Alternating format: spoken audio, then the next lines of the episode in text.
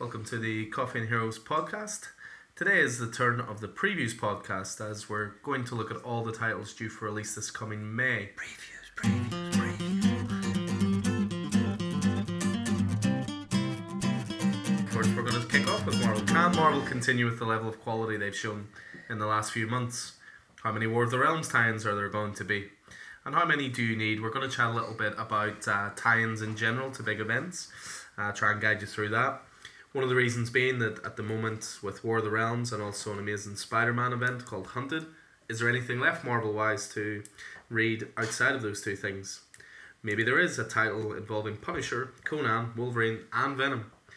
Uh, then there's important questions to ask about DC. You know, can they recover from their recent slump? Will they ever release another Black Label title, or even just Batman Damned 3 at this point?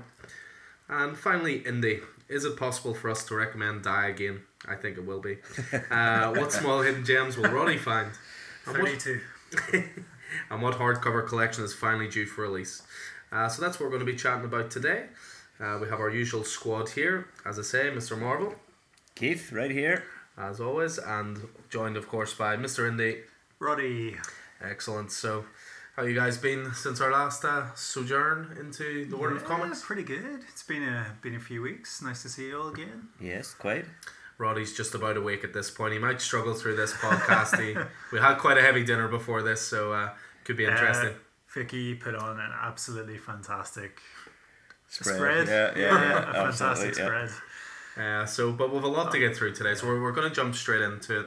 Um, uh, it has been brought to my attention, you know, I'll not point out by who, but uh, we always start with DC when it comes to the previous podcast. That's a guilty laugh if ever I heard one. I'm throwing the blame around and everything, I tell you. Um, so we're going to kick off with Marvel. So we're we're, we're pretty happy, I think, with the format we came up with before. Yeah, go yeah. through one book at a time, Yeah. have a flick through, spotlight a few different issues. Uh, most of the Marvel recommendations this month came from Keith, so I think it's only only fair he kicks us off. Okay, sweet. So, uh, cracking open the uh, the Marvel book. Uh, Marvel is mostly full of two things uh, in May, which is uh, when this uh, these previews are for, I guess. Uh, and those are War of the Realms by Jason Aaron and Russell Dauterman, coming off the back of uh, Aaron's now uh, what.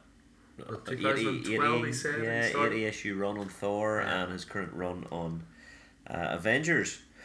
Um, so that's what we've got on the on the cover, and then the other event uh, being uh, Nick Spencer's Spider Man Hunted. Uh, yeah, miniseries Hunted. So I think that's going to be the guts of the guts of everything today. But we're kicking off with uh, with with a new title uh, uh, by Gerry Duggan, uh, well known for uh, actually currently being on Savage Sword of Conan, uh, fittingly, and Mike Deodato Jr., uh, who's a long time uh, Marvel guy, uh, done a lot of stuff: Hulk, Elektra, Thor, Amazing Spider-Man.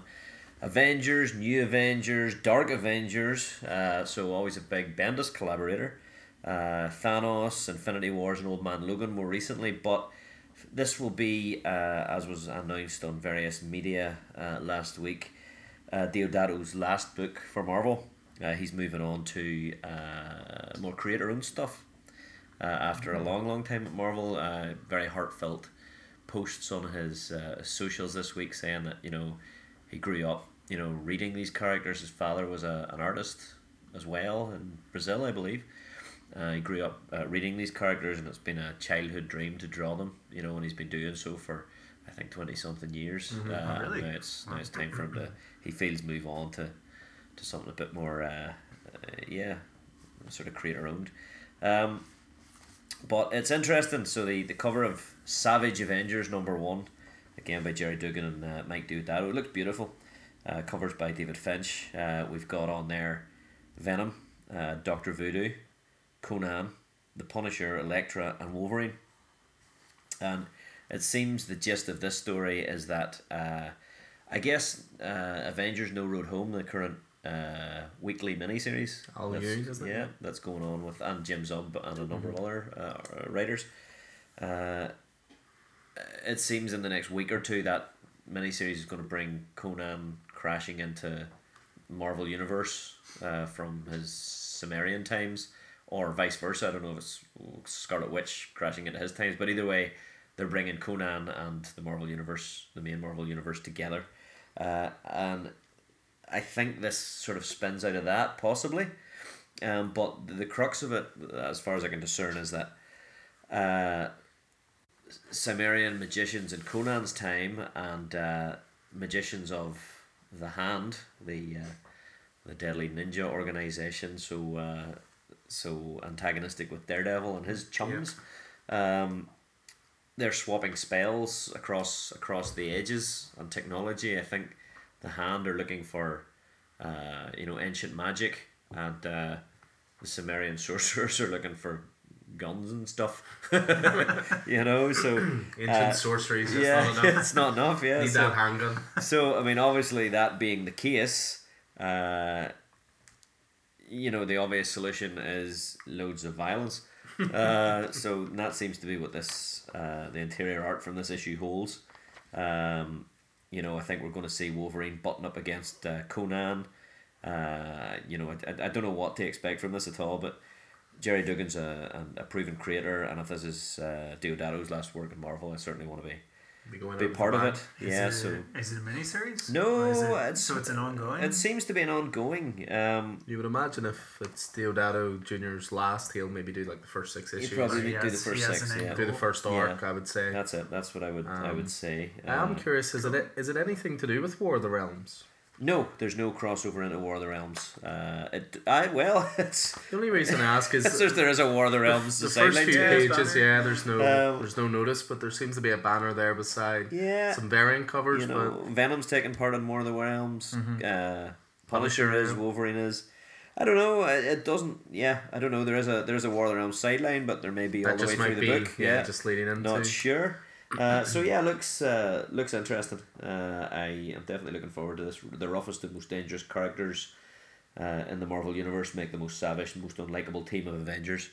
So uh, let's let's see how this goes. Could be interesting. Um, so turning the page, we're straight into War of the Realms number three. Uh, I guess it's a six issue miniseries by Aaron and uh, Dauterman, as we mentioned.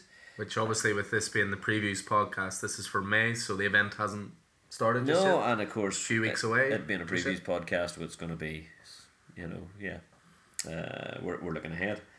Uh, so I guess War of the Realms at this stage will be almost halfway through. Yeah. Um, it looks uh, it looks an awful lot like uh, we're we're going to be seeing Earth uh, captured by Malekith and split up amongst the various Ten realms. Uh, There's ten realms. there are Ten There are realms. ten realms. Uh, could you name any of them? None at all. Jotunheim, Yeah. Okay. Ah. Good. Good. Jotunheim. And who lives in Jotunheim? Frostjam. Yes. There we go. One for Alan. okay. So. Uh, I think that's what we're going to see. We're going to see the the, uh, the the realms, the ten realms, occupy the earth, with the earth broken up Yeah. amongst those various realms, and our heroes, uh, I guess, uh, fighting a war on various fronts in order to try and, and reclaim that. So, uh, so I'm I'm really looking forward to I'm really looking forward to War of the Realms. So, um, I'm Yeah, I not mean- gonna I'm not gonna three and four are released this month, and we've got a great uh, a great reclaim the Re- rec- reclaim the realms checklist here with. Uh, in April, one, two, three, four, five, six, seven, eight, nine, ten. Looks like about twenty titles on it. Yeah. So that's you know if you're gonna go title to title to title, that's a big investment. Yeah, there's been a few people asking in the story, you know, with and it's something I wanted to chat about quickly. When it comes to these large events, you know, how essential are these tie-ins? I mean, I always use my own personal example as when I read Secret Empire. I just read the main title, ten issues, followed it perfectly, loved it, thought it was awesome, but I never felt the need to read any of the tie-ins. Yeah, yeah. Um, even after the fact. Um, so with War of the Realms, as you say, I mean, twenty issues alone in, in May. You're probably talking fifteen to twenty, and I'd say it's, this is going to run over three months. This is going to so be you're talking yeah. 55, 60 issues. I mean, that's that's a massive, massive commitment. Yeah. And we were chatting a little bit about it just before you know we started recording. That uh, you know, it could be the most amazing event of all time, and every single one could be essential, but that is a big investment. Well, I mean, I, I've been hurt before. Yeah. I think we all have. Uh, you know, you, you see these things, uh, and I, I mean, I guess the the course. I think I think the big two have got better uh, in recent years at thinking of tie-ins. You know, whether those be one shots or tie-in miniseries as added value rather than Yeah. uh, essential. essential components because I mean there was there was it was a fairly big backlash in the nineties and the early two thousands over that sort of thing. You know, these things were suddenly critical for the understanding of the story. Yeah. So you'd be buying the main issue but you wouldn't be getting the main series but you wouldn't be getting the full story and that, that just felt like a rip off. So so usually these things are sort of added value or sort of added flavour or whatever else. So I mean certainly for me I'll be buying the core the core story, but I mean I guess if we stick to I guess some of the rules that we've laid down, Yeah. you know, that you've talked about about following creators, that can be a really good way of figuring out what it is you want to read, mm-hmm. or if it's following characters that you're really interested in, or if if if, if the story just looks. But in general, I think these. Yeah, I- I don't think I think you can probably get the main story from Yeah. from the core book. But if we go through, if we go through the rest of these, uh, there's a few that I'm interested in. For example, uh, there's there's a three a set of three one shots called War of the Realms Strike Force, and the crux of Strike Force uh, seems to be that uh, the the good guys, the heroes, divide themselves into specially chosen squads for missions behind enemy lines, and there's two in here that are really standing out to me because A of the story and B of the creators. So we've got War of the Realms Strike Force, the Dark Elf Realm number one. Again, this is a one shot by Bryan Hill, Lionel Francis Yu. Bryan Hill has been around for a fair wee while. Uh, you may know him from Secret Invasion. Uh, Lionel Francis Yu has been around for a fair wee while as well. Uh, no, he was sorry. He Lionel Francis Yu was Secret Invasion. Bryan Hill's been all over the place as well. Might, been might get to him later as Yeah, well. you might do. DC book. um, but uh, this strike force is made up of uh, Punisher, uh, She Hulk, uh, Ghost Rider, Blade, and Lady Freya, and they seem to be the Punisher leading the charge into the swamp realms of Svartalfheim. Who lives in, who lives in Svartalfheim? Elves. What kind of elves? Dark Dark Elves. Elves. Ah, one for Roddy. I'm gonna give that to Roddy. Oh, come on, I got the dark part. Nothing to do with the fact it's called The Dark. Uh, that was my detective work there. I see. So, uh, in the whole, in the, in the realms of uh, of New Svartalfheim, uh, the swamps, uh, stands the Black Bifrost, which is what uh, Malekith's troops have been using to since the the Asgardian Bifrost is down, the Rainbow Bridge is down. Uh, they they have their own Bifrost in order to uh, you know to, to get their troops where they need to go. So, I guess part of defeating uh, Malekith will be this mission to destroy the Black Bifrost. You know what I mean? And I guess this is taken from any war where a war is battles fought in multiple places on Yeah. multiple fronts, missions undertaken by Black Ops squads to do this and do that. So you can see how this folds into the overall war. Um, so again, that's Bryan Hill, Lionel Francis Yu. Uh, the second one is uh, War of the Realms Strike Force War Avengers. Not quite as interested in that one, uh, but again, if you're following creators, you're following heroes. There's there's Deadpool's in there, so I'm not interested. Hulkverine's in there, I'm not interested. But they're Captain Britain and Winter Soldier. You know, uh, yeah, I don't know. Not, but the one, the other one that's standing out to me is War of the Realms Strike Force: The Land of the Giants by Tom Taylor, from one of our favorites Who we know and love at the moment. friendly neighborhood Spider-Man and uh, Jorge Molina, uh, who you know is a, an artist we've we've seen about variously. Uh, Spider Geddon most recently, um, and this seems to be a team of uh, Spider-Man, Wolverine, Luke Cage, Iron Fist, uh, Wolverine. Did I say Wolverine? I think Uh, did I? yeah.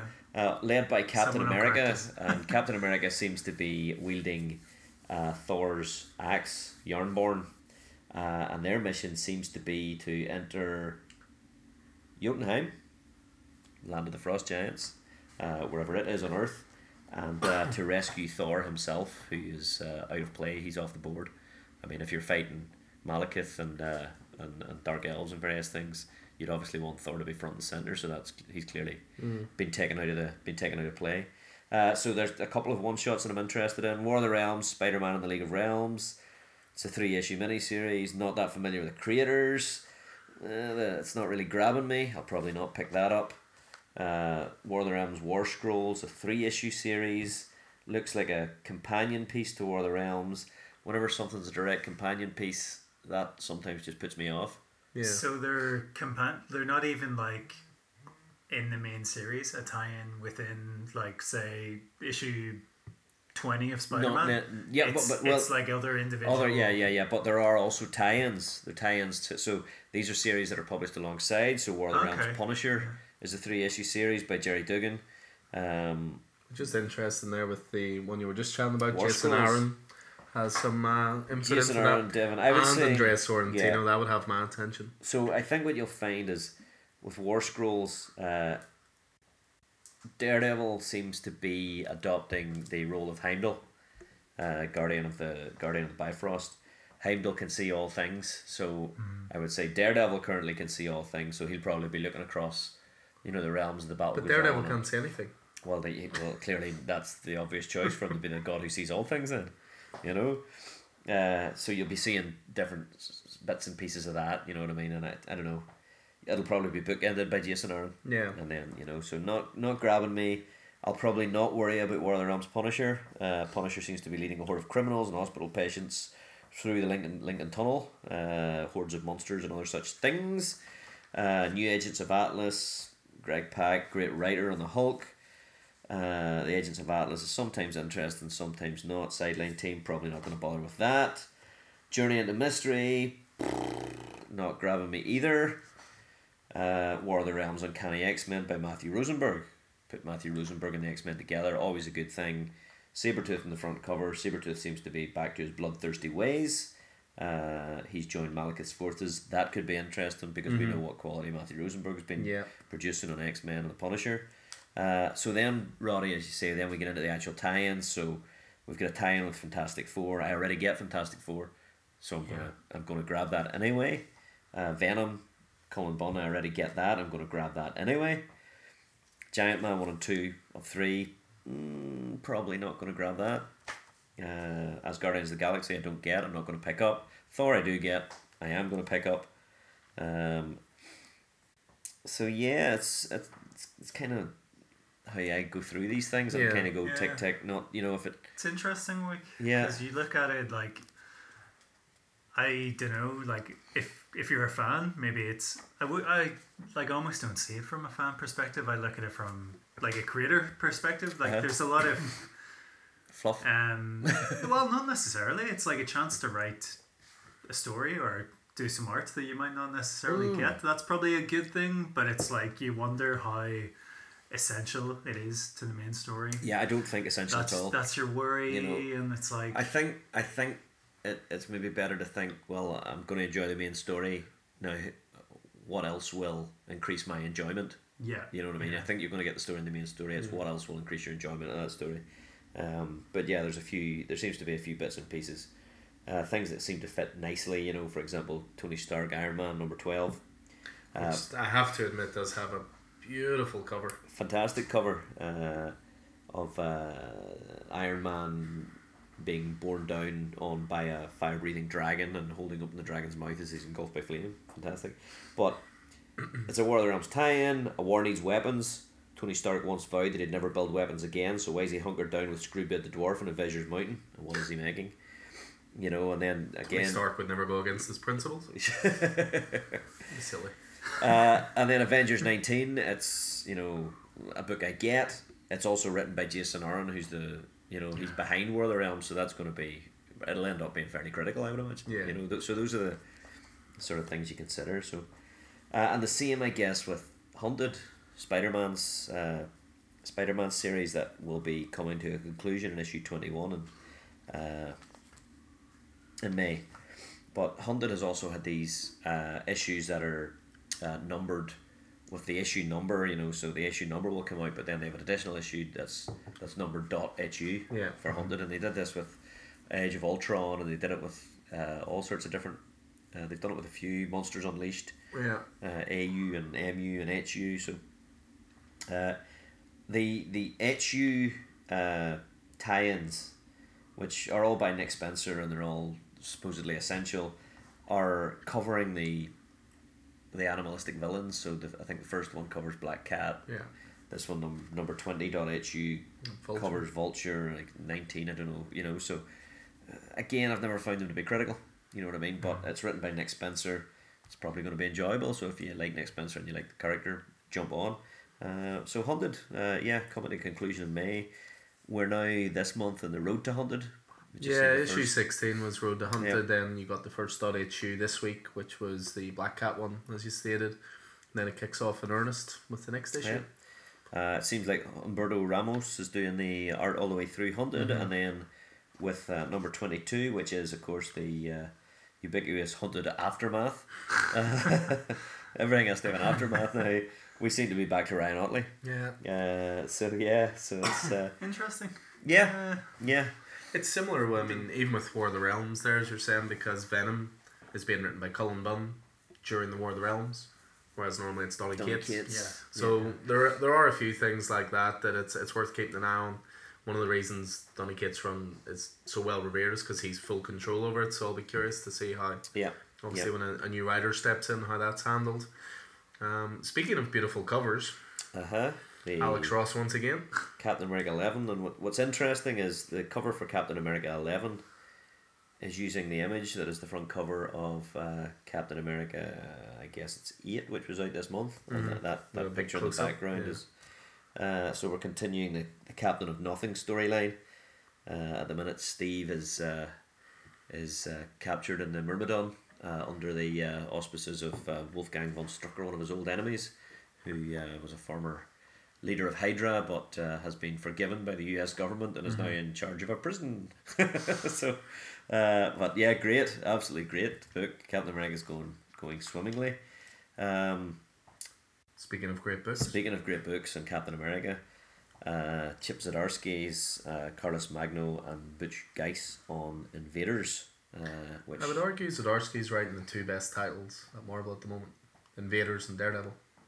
Um, I'm I'm liking Daredevil, but it, it's not just topping it out for me just yet. Love the first two. Um, I have to say, Yeah. Invaders has been a, a Yep. really great surprise Invaders for me. is Anyway. fantastic. Uh, the the crux of it has been they're they're sort of in the 80th year of Marvel. They're exploring the the period of time in which uh, sometimes good guy, sometimes bad guy, Yeah. uh, Submariner, uh, where he was post war between the war and uh, being rediscovered by Yeah, the Johnny Lost Years. Storm. Yeah, the, yeah, the Lost Years, and we're suddenly discovering that the Lost Years uh, involve a, uh, a certain Charles Xavier before he formed the X Men, uh, and uh, you know that's bookended uh, by the fact that Namor himself seems to be uh, insane, uh, seeing things and being guided by Having conversations yeah, with having convers- imaginary yeah, people. Yeah, exactly. So, uh, great stuff. Really, really good book, and I think it's it's a great celebration of Marvel's 80th year, given it it stars Jim Hammond, the the, the original android Human Torch, who we're familiar with from Marvels, and uh, Submariner, who were two of the original uh, timely Marvel characters. You know. Yeah. So, yeah. so yeah, really, really good book. That uh, we've got Immortal Hulk, uh, seventeen and eighteen in May. Al Ewing and Joe Bennett with covers by Alex Ross. Uh, I was worried that it was veering off course a wee bit with the whole uh, Hulk and Hell storyline, but uh, I don't know. It, it, it's it's enjoyable. Seems to be seems to be coming back round again. So long may that last. Uh, and absolutely fantastic. I know You're reading it as well. Yeah, Alan? yeah. Immortal Hulk. Your thoughts so far? I've loved it the whole way through. I, I don't mind the Hulk and Hell stuff. It's a different direction from the first couple issues, which Yeah. were you know set with him on the run. Very down to earth. You know, it's you know he's it's set in motels or people chasing him or that kind of thing. But no, Hulk and Hell stuff. I, I love Hulk against big monsters as well, where he where he looks overawed or you know. But uh, no, I I'm loving Hulk so Yeah, far. yeah. So am I. I think it's a great book. Um, that's an interesting one. Uh, we we have Star Wars corner obviously with Marvel, uh, with all the stuff Kieron Gillen's been writing and so Which we but- usually skip past quite yeah, sharpish. absolutely. Uh, not my not my bag. This is under Star Wars Legends. Um, I guess imprint, which is Yeah. uh, is how they're Disney have been relabeling it since they've they've taken control again. But Marvel back in the day, uh, back in the eighties, uh, published the original Star Wars comics, and they published them, I believe, right up through one hundred and seven issues. So what this Star Wars book is is is doing what Marvel has done, obviously, with the legacy numbering, and is continuing the story straight on. An all new next issue of the original Marvel Star Wars series. Nice. Uh, they created a whole lot of new characters and you know added to the the Star Wars canon. Uh, so this seems to be continuing this on now, d- decades later. You know, so actually, sorry, my mistake. It's a one shot. It's a one shot, so it seems to be finishing the story. Or yeah, so there you are. Interesting. Um, Matthew Rosenberg again there as Matthew well. Rosenberg, yep. Uh-huh. uh, yeah, absolutely. A range of range of artists. Uh, Spider-Man: City at War, which is the uh, can, the, the, the the adaptation of the P- PS4 video game, is sitting at issue three of six.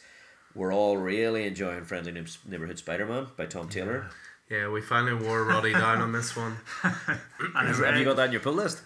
Yeah. Oh, well, wow. I ho- I hope Uh-huh. so. Uh-huh. Um, Got all need three to talk last to week, this yeah. man across the table, but yeah, Alan very kindly got me the first three issues. Uh huh. Oh my word! What a book! Yeah. What a book! I Was read read them all in one sitting. Just fantastic. Um, I loved how the really, uh, just really heartfelt. Too. Oh, it's Yeah. great. It's I mean, and just we we're ta- it's really bringing Spider-Man back to without rebooting a character. Yeah, It's yeah. really bringing Spider-Man back to his bread and butter, back to his you know what makes Spider-Man the the struggle with uh, keeping his secret identity, the living hand to mouth, the Struggle with where to put things because he's no pockets. yes, absolutely, the uh, classic Parker Luck, you know, which always you know The run-ins with the police and him not being used to actually the police Uh-huh. yeah, helping him. Yeah, and Aunt May always struggling with something, you know, whether it's to pay the rent, whether it's with illness, you know, and being afraid to tell her her uh, her her young timid nephew, you know, because she doesn't want to bother him, doesn't want to, to worry him. He's enough on his Yeah, plate. he's got enough on his plate, and she doesn't even know that he's swinging around the city in his underwear. Um, I thought it was really good with uh, what's been really good is with friendly neighborhood Spider Man is that it is so much based in his neighborhood, you know, and based in his apartment and around his apartment, and bringing in those relationships Yeah. that he has. Uh, but I thought even just wee story twists, like in the very first issue, first page, he saved a, a moving truck, a family in a moving truck, you know, oh yes, moving to their the new wee, house. The wee girl. And then yeah. it turns out they're his neighbours, Yeah. and then it turns out the the wife Is a is the cop. cop, Yeah. you know. So, and she's kind of like, well, you you saved my family earlier on today. Without them, I wouldn't have had my word. So, yeah, absolutely. So it's uh, it's a great book. Really enjoying that, and I say Tom Taylor is in one of those Strike Force one shots from earlier on. Yeah. So, uh, I'll certainly be grabbing that. Um, they seem to be introducing a character called only Earth's newest and mightiest hero, Spider-Bite, who seems to be a very small, big-headed, long-limbed version of Spider-Man. Don't ask. Wait, what? Okay. Uh, second issue of Symbiote Spider-Man, the uh, set during the original Alien costume saga, still one of my favorite Spider-Man uh, eras. Uh, which is when the classic Spider-Man alien we were talking about, Yeah. you know, was set. Venom's not out. And I think clearly this is where this has come from. into- Symbiote's not- Yeah. This is where this has come from. The the the period before Peter learned about you know, the symbiote's the alien costume's true nature that, that he obtained in the Secret Wars, the the Beyonders world, Secret Wars planet, um, Battle World. Um, so yeah, looking to looking to see where this is going. Really interested in this. The the alien costume, the Black Spider Man, is such a cool look. yeah. Yeah. Uh, Speaking of cool, oh yes, uh, this we these covers like for Life Story. I, it's the sort of thing you might get to, and then uh, and then frame all six of them side by side by side. Yeah, There's Uh, that man Zdarsky again. Chip Zdarsky, Mark Bagley, fantastic team, I would say. Uh, cover by Zdarsky, Yep. Yeah. uh, and the covers Done them are all, hasn't he? yeah. Yeah. The covers have been fantastic, solid color covers with you know elements on them, Yeah. uh, which has been been great. So, Life Story, Spider Man Life Story number three takes us into the eighties with each each issue, obviously uh, a, a decade. Um, He's gone a bit goth here. well, I guess the, well that's the black The black costume, suit. you know. That's so the what it eighties, does, yeah. yeah. So, so there you are. Little details of bombs dropping, the threat of that. It's the 80s and Peter's life gets upended with wars and both global and secret. Of course, secret wars, there we are. I love Wink, it. Yeah. Uh, and death stalks him at every turn. With a family and a world to protect, can he save everyone before it's too late? So cool, cool. Uh, we've got Miles Morales Spider Man, which is uh, has been going fantastically. I've been really enjoying it. Uh, Spider Gwen, now known as Ghost Spider, but uh, I've been enjoying uh, the Superior Spider Man, which is uh, Otto Octavius as as the Superior Spider Man. Looks like we've got a guest appearance by Doctor Strange in this one. Uh, Christos Gage still on it, so uh, I think I'll, I'll still be picking this up. Um, Meet the Skrulls. We talked about that first issue whenever yeah, it first came out. just yeah. come out this week, so it has. Um, I haven't had a chance to tuck into it. Has it? Has it? I think Yeah, we just come were out we week. recommended number one, didn't Uh-huh. we? Yeah, I know you've We're looking forward to you've it. got it on Yeah. your pull, Roddy. I, I picked up the Skottie Young cover for it. I must have missed that. Um, but uh, yeah, it was out this week. So look forward to tucking into that. It's just going to be a wee five issue mini series. Be on Uh-huh. issue four by May. Yeah. I think it looked like a lot of fun. Like it was quite tongue in cheek. Yeah. By the sounds of it. I would say so, yeah, absolutely. Um, Guardians of the Galaxy, I've read the first two issues so far. I am not yet convinced. What are you reckon on? I've still only read issue one, and I thought issue one was good. Um, this is gonna sound so biased with my DC head on, but I read it and Justice League Annual back to back, Uh-huh. and the Guardian story suddenly felt quite small to me in comparison. But no, I enjoyed the first issue. I'm I'm gonna continue with it. You know, Donny Yeah. Cates is one of those guys. You know, you put your faith in him. Yeah, I don't know. I'm not kind of. I'll see. Uh, I'll see how it goes. I'm not. I enjoyed the movies. I've enjoyed uh, the the comics occasionally, but again, the whole cosmic Marvel thing doesn't really grab me. Uh, I prefer the street level stuff or the, Yeah. the global level stuff. You know, the cosmic level stuff doesn't really do it for me, uh, which is maybe why so many DC things, I guess, leave me cold because there's always a, you know, with metal Yeah, and there's always a multiverse yeah, a exactly, cosmic element, as you say. um, so yeah, I think it's a wee bit impersonal sometimes. Um, and I- and I'm, yeah, Donny Cates is fantastic, but I'm not going to get try not to get caught up in the Yeah, you the don't want around these things. You Yeah, know? we probably should specify that. You know, when we say follow creators and you know follow creative teams, they No. don't always strike. yeah, do- follow them, but don't follow them Yeah. yeah, that's it. I mean, I, I would always say pick up a first issue from a creative team you enjoy, but that doesn't necessarily mean stick with it the whole way. You know, if you don't like what it's about, that's fine. I would always give the first issue a chance, but yeah, following it blindly is you know, Yeah. not advisable. Um, there's Captain Marvel by Kelly Thompson. Uh, I guess at that stage, uh, Captain Marvel movie is out next Mm-hmm. week. This week Out This Friday? It's This Friday? out We in about three hours. is it? Okay. So Uh, so midnight showings, but uh, it'll be this weekend when we catch it. all right. So we can if we can get this finished in the next hour, we can. We are recording on Thursday, the seventh of March. Should we say? So uh, I guess uh, this this will be starting around nowish, or or is it two weekly or whatever? So I guess yeah, folk will be picking up Captain Marvel because of the movie. Just totally skip past Cosmic Ghost Rider destroys the Marvel Universe Aye, with a a, reason. beautiful Phoenix-based cover. There's a reason for that. First issue that was It's a great. Was it? cover. I really enjoyed the first issue of it. It is. I do understand your worry of a character becoming overexposed and becoming suddenly the new cool character and the new Deadpool. And Uh-huh. we all know how you feel about that character. With- but the first issue was very strong. I kind of I just I, can- I'm I'm looking at this and I know it's going to have zero impact. There's going to be zero long term. it's just a fun series. Yeah. That's why I look at it. Bah humbug. um, Old Man Quill, the next of the Old Man uh, uh, releases, uh, I guess. I think it's ended up on Earth, hasn't it? I haven't touched Um, that series. I have to be honest. It, it must have done, uh, as Quill can't escape from the Madrox gang, who were part of Old Man Hawkeye. So I'd say it's ended up on Earth. I was going to ask a stupid question there. Are they all tied together? They are. Uh, Old Man Logan, uh, Hawkeye appeared in Old Man Logan. Old Man Hawkeye then then was a prequel to Old Man Logan, and Oh, it was okay. Hawkeye's yeah. story as he was going blind, and by the time Old Man Logan comes around, he is fully blind. Um, Old Man Quill, I couldn't see how it was linked other than by the author, but it seems that uh, after the first issue, from what I understand, they ended up in the Wastelands, which is the Earth of Old Man Logan. Uh, so they ended up there. Uh, I guess so. That's what links. It's all the same sort of, all the same sort of stuff. Uh, Thanos story. Uh, seems to be Gamora origin sort of stuff. Anybody looking at Ironheart? Uh, I'd rather look at the other page. Daredevil, Chip Zdarsky, five and six. Uh, so Daredevil's been accused of murder. Yeah. Uh, of a of a ganger. Uh, Yeah. Essentially, a guy who bumped his head during a fight or an altercation with Daredevil.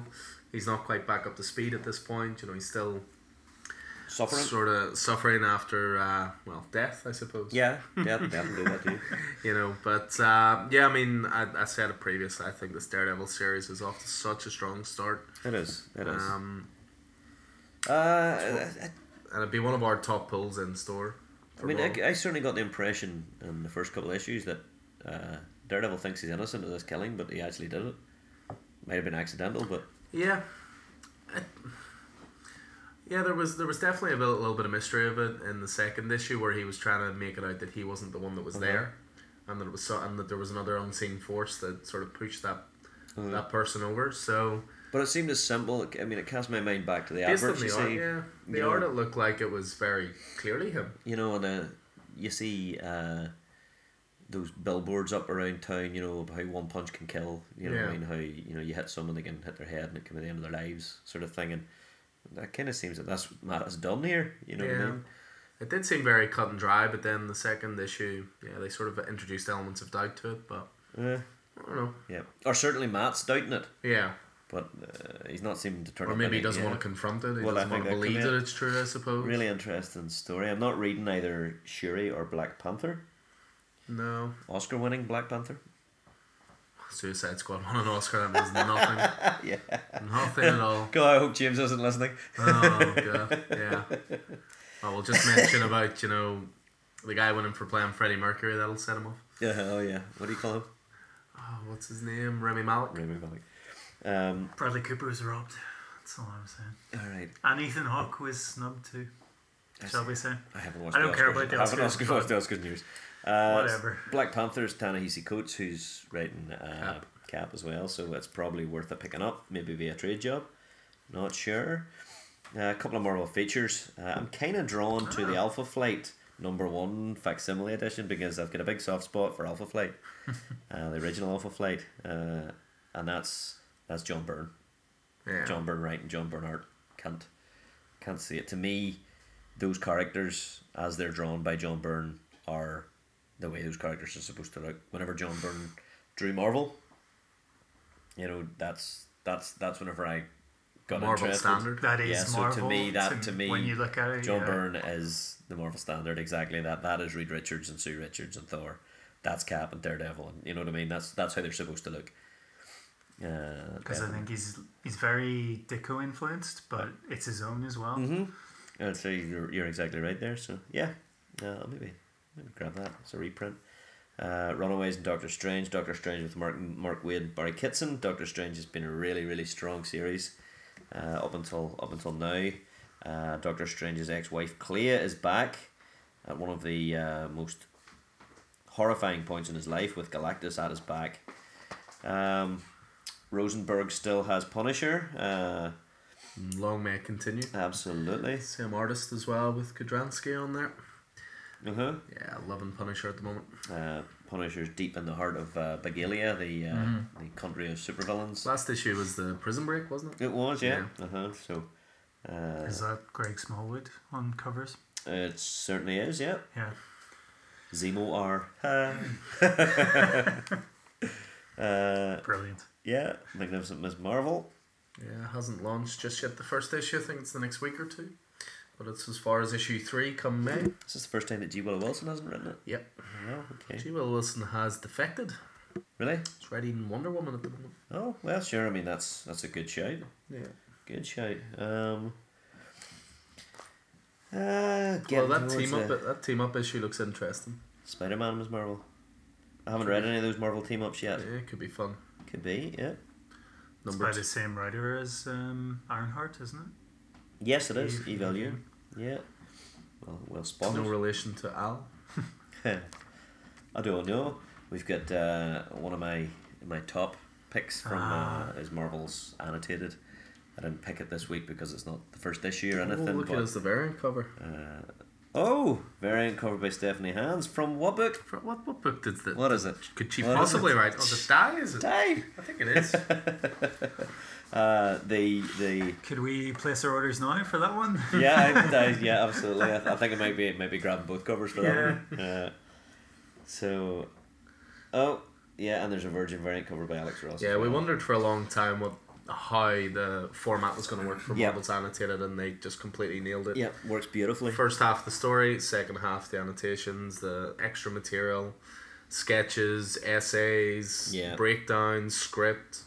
It's a real, real lesson on how to produce something like Yeah, that, it's and it's the kind of story that deserves that Yep, treatment. it really so- does. Yeah. Uh, yeah, great, uh, great book. So I'm looking forward to, to having that whole series. Uh, is that? It's a good evening's commitment It to is. read them all. It That has to be absolutely said. is. Yeah, I believe that'll be the last Uh, one. yeah, number four is the conclusion of the saga of uh, the original saga of Phil Sheldon, as he publishes his best-selling book on the Marvels. Um, so yeah, good stuff. Uh, Wolverine Long Night adaptation. That's the podcast, isn't it? That adaptation. Yep. Uh, I haven't been looking at X Men Grand Design, but it seems to be covering the Extinction Agenda. Major X, uh, Rob Liefeld's triumphant return to all things X. Uh, it's shoulder pad and shoulder pads and pouches and uh, terrible looking feet. Uh, I'm really interested to see what's going on here. yep, it's a, wee blast. File under guilty pleasure. Absolutely. And uh, we were talking about Matthew Rosenberg earlier on Punisher, and uh, he was on the uh, War of the Realms Uncanny X Men because Matthew Rosenberg can't do X Men, and he's on X Men at the minute, 17 and 18. We still have uh, Wolverine and Cyclops shoulder to shoulder.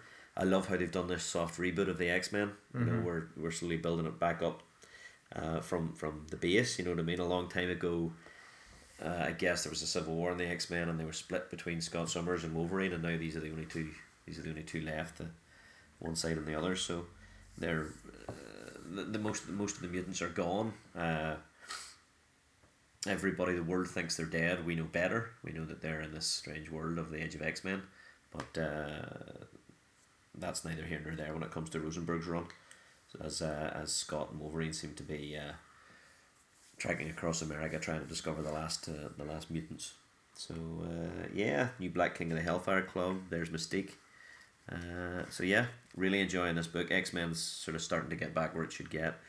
Age of X Man, however, the uh, the alternative, the the mini series that spun out of uh, Age of X Men Alpha, and, Yeah. you know, I'm I'm honestly not grabbing any of it. Was that the one that was weekly or Uncanny was one? weekly. Uncanny. Yeah, Yeah, yeah. yeah, and And, this Age of X Man stuff, there's at least one issue. Yeah, there was there was a an Yeah. arc of that uncanny book while it was weekly, uh, that spun out into this. I was very excited about X Man. yeah? Not yeah. so excited about what happened. Uh, so yeah, we are Dead Man Logan. Uh, another five issues left in it. Wolverine Infinity Watch. Another Gerry Duggan book. Uh, don't know what's going out there on there at all. Wolverine appears to have fiery claws, so it seems to be something to do with the return of Wolverine arc. Uh, A bit more of the X X23, yeah, the all X family stuff, X twenty three, X Force seven and eight by Ed Brisson. I'm really enjoying it. Uh, the Kid Cable stuff. Uh, yeah, really enjoyable. Really enjoyable uh, so far. Uh, here we are, the Savage Sword, Sword of Conan. Read the first issue of Savage Sword. Mm-hmm. It's just as good as Conan the Barbarian. Uh, so I don't know why Marvel is so into Conan at the minute, but but they're doing it right. They're doing it right. Uh, Age of Conan, Bêlit, and uh, Conan the Barbarian. Jeez. covers. They're not hanging about, are they? They're not. No, they're really. They're you know have they have. uh, Has someone decided they needed more barbarians in their life, or you know? I think you can always use more sword and sorcery. yeah, well, they're they're they're doing it the right way for sure. Uh, Star Wars corner, I believe. There's some Star Wars. I don't know why I'm not digging this because Kieron Gillen's writing it. Yeah. You know, and I, I been read writing it. for a long time. I read a bit of it, sixty six issues in, and I don't know. Um, It's never fully grabbed Yeah, I, I think anything of Star Wars outside of the movies really has not has not really tickled me. Uh, Maybe it's still reaction to The Last Jedi. Uh, Age of Rebellion seems to be one shots. Uh, Galaxy's Edge, don't know what that is.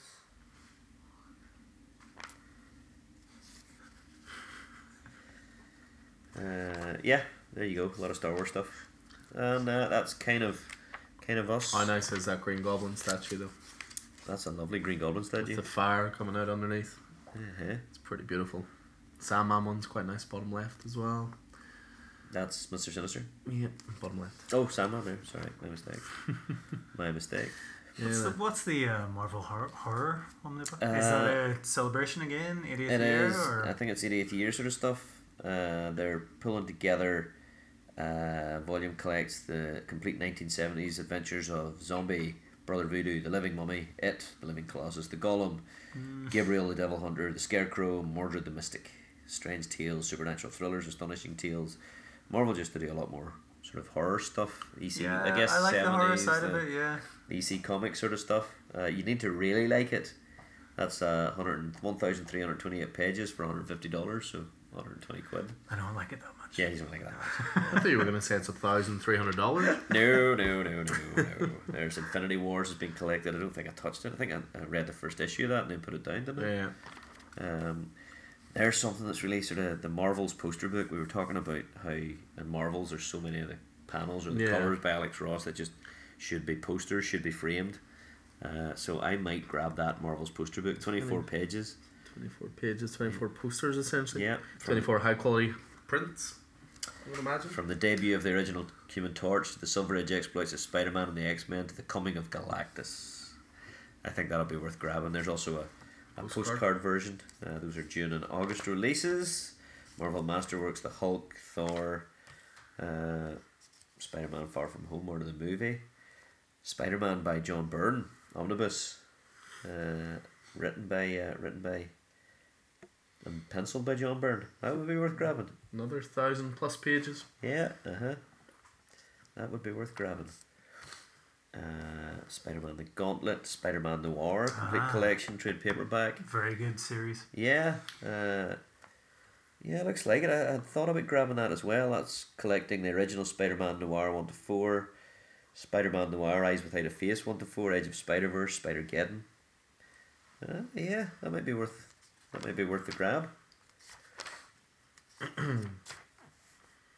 the Evolutions of a Legend, Captain America. Uh, Marvel, Marvel in the nineties, the mutant explosion. That's uh, X Factor, the, the, the 90s X Factor. Havoc, Multiple Man, Quicksilver, Wolfsbane, Polaris. Strong guy on the cover. Probably my favourite X team of all time. Uh, written by Peter David. Uh, great stuff. Uh, Marvel Visionaries, John Romita Sr. Uh, Art of Herbert Humberto Ramos on Spider Man. No Road Home being collected Yep. for. Um, how many is No Road Home going to be? It's a 12? 10. 10, yeah. 10. Then there's your boy on the left. Jason Thor, Aaron. yeah, Jason Aaron, yeah, absolutely. So some nice collection. Dead Man Logan collected. Uh, Avengers by Jason Aaron. We're getting into the War of the Vampires trade paperback by then, and that's what's starting in the Avengers at the minute. Uh, Winter Soldier, that uh, five issue miniseries will be collected. One I know you'll definitely pick up and trade, Hulk for him. Yeah, no, probably not. X Force collected, the uh, Uncanny X Men that we're talking about currently, Rosenberg, Cyclops, and Wolverine collected. Uh, there is. Is that. I don't know what Daredevil that is. Uh, it doesn't say what's collected Yeah. there. Yeah, alright. Okay, and I think that is. Speedball, the Masked Marvel. nice. I think that is more or less me. For Marvel, Pretty good. Looks like a good month. yes, plenty going on. Plenty going on. So you're sort of your mid uh, event. Mid event, this one, yeah, You're coming to a, that. You know, you're coming to the ends of, of Spider Man Hunted, and you're in the middle of War of the Realms. Really, I think is what we're is what we're saying. So, so yeah, picks from that for me: Savage Avengers and those two War of the Realms, uh, Strike Force one shots, Dark Elf Realms, and Land of the Giants. Excellent. So Nice. brings us to an end of Marvel then. So, I mean, why don't we move on to indie next year?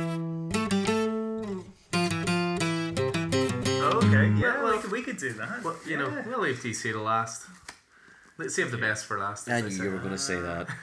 See. I don't know if it's good or bad being so predictable, but you know, there you well, go. But because the indie month looks good this month, Yeah. though. Um, if you look at the social media posts we've shared with um, all of our picks for the month, indie does cover a big chunk of it. Uh, so it does some, especially some quality um, trade paperback collections yeah.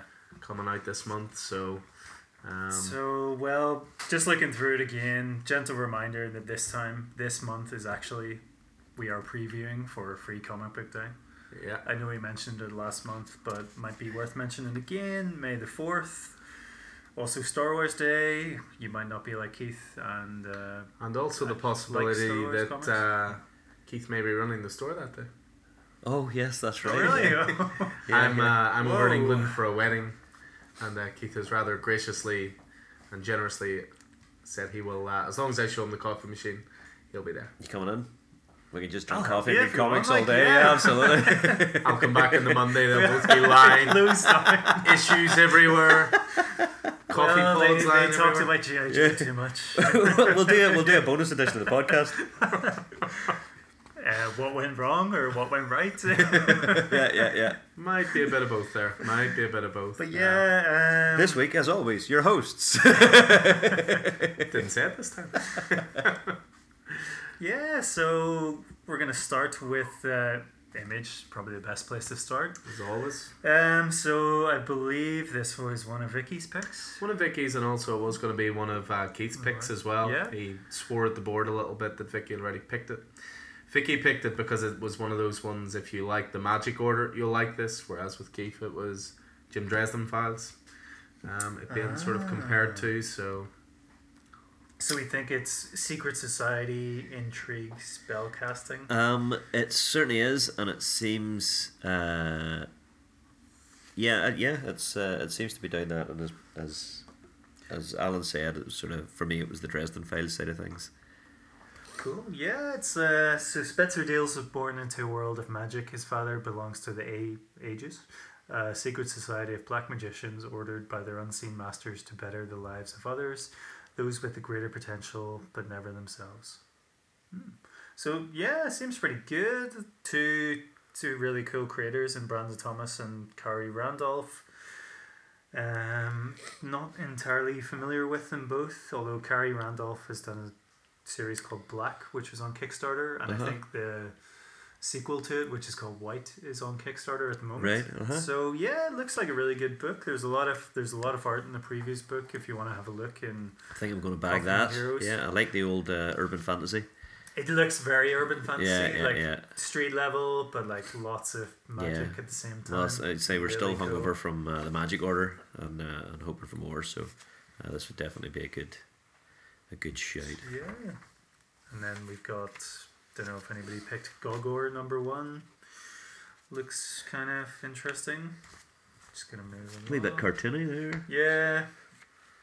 Yeah, yeah. Looks interesting.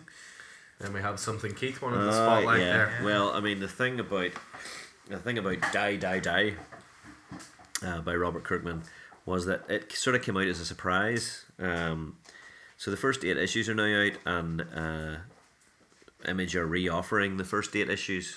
Uh, I guess they're, Uh-huh. they're reissuing them, uh, offered again. So a lot of Just people, like re-releasing them. yeah, yeah, because a lot at of the same time. yeah, yeah. A lot of people didn't get didn't pick it up, you Oh, know, and they missed the first couple of issues because yeah. it was a secret thing, you know. So uh, unless you have a a friendly neighborhood uh, local comic shop owner who uh, keeps an eye on these things for you, This is true. Yeah. I keep getting die, die, die back in again because what Kirkman did with this and also did with Oblivion Song was he did massive print runs of them.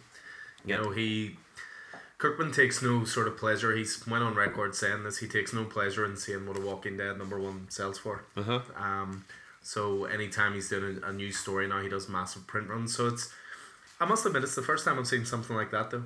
You know, here's the first eight issues, all ready aye. to go. You know, so he's, he's clearly held some of the print run back in order Yeah. to you know to do this to reissue this, which Absolutely. is which is clever. I mean, the story is great, uh, extremely violent. very 80s Uh, action movie. Yeah, and it, it follows both the, the political side of things and the operational side of uh, of, a, of hit squads and, and these four brothers, uh, quad quadruplets, quadruplets, Quadruplets? Yeah, yeah. quadruplets, uh, who you know are all trained killers and variously alive or dead or you know and involved in different things. So it's it's great, you know. Yeah. And now they've introduced aliens. Yeah, Finally, you know. Yeah. Never, You in the, your never in the aliens. Walking never in the Dead, Walking yeah. Dead. Yeah, uh-huh. And Die Die Die. But yeah, Die Die Die, it's one of those series, if you are interested in it, getting first prints of it in, get, getting people from the start, no problem. Pop in or drop us a message. Easy to organise, And no that's problems. again, that's for a that's get get on it now for a May release. Was there? I'll probably get to it before I ask this question, or after I ask this question. Is there going to be a trade paperback of I it? I would imagine so. I mean, Kirkman's always been very good with Potentially trades, not but I don't think it's in that. I, I don't think it's been solicited Mm. for just yet. Yeah. Um, but yeah, there's there's a lot of kind of cool volume ones of graphic novels from Image that you might want to take a look at.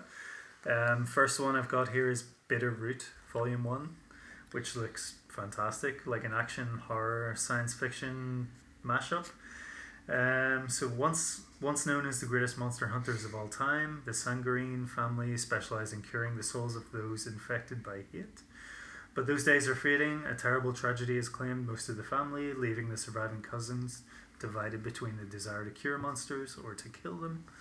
Now, though, there's a new breed of monster loose on the streets of Harlem, and the Sangerye family must either come together or watch the human race fall to untold evil.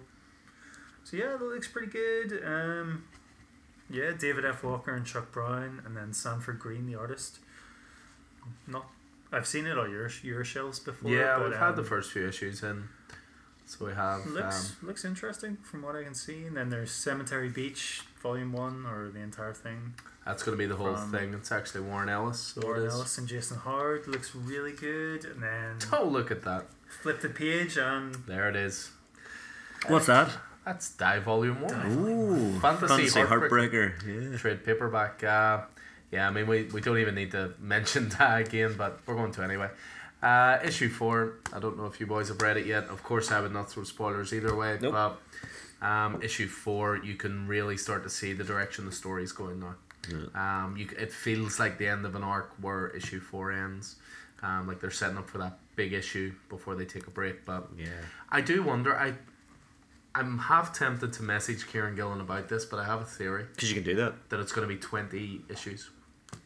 Because seeing so on the back of the on the back cover of each issue so far has been well, kind of the 20 sided die, Uh huh. and it always illuminates what color uh, sorry what number the issue is. Right. So I have a real feeling it's going to be 20 issues.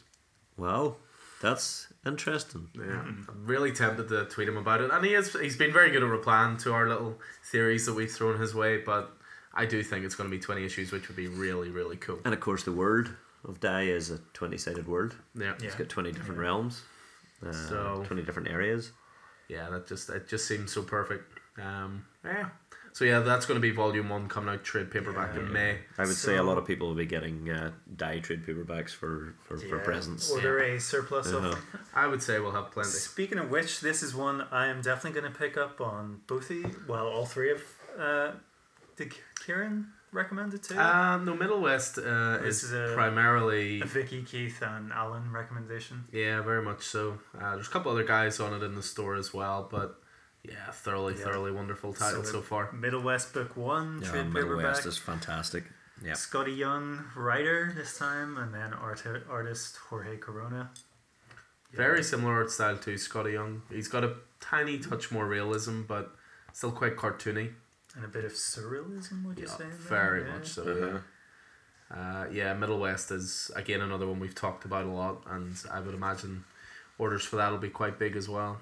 And then it's Middle West one to six as well. So yeah, looking forward to that. Um, yeah, image. There's Continuations Lot of of Rat continuation, Queens, yeah. continuations of Saga Book Three. Now which there I wanted to something we're looking about. forward to, yeah. Deluxe hardcover Book Three. yeah. So Saga, what they've been doing is it's um it's released in traditional trade paperback um, form, which is always six issues. Uh, Saga pretty much invented the image model as it's now known, which is do a story arc at a time in single issues, take a few months break, release the trade, then move into the next arc. They've been doing these these beautiful hardcovers as well, slightly blown up art. Uh, always with a brand new cover by Fiona Staples, and each hardcover contains the equivalent of three trade paperbacks. Saga is one of those that you know Keith and I were chatting about it before we started. He's thinking of you know getting caught up before the singles come back. Well, I've read. I mean, I've read the first six. Yeah. Uh, which I bought the very first time I was through the door of Coffee and Heroes.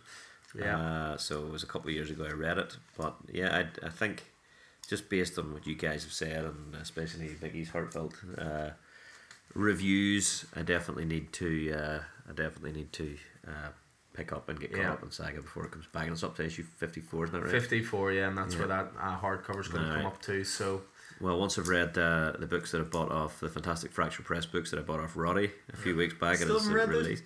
No, Jeez, I can't, I'll get there, man. I'll get there. You were know? they not first on your pile? You've No? got, you've, you've got my money already. he said it before. He'll say it again. Once Trades go to the bottom of the pile, It's the way it happens. It's the way it happens. and That's anthologies it. definitely Oh, go to the bottom. Poor anthologies. Yeah.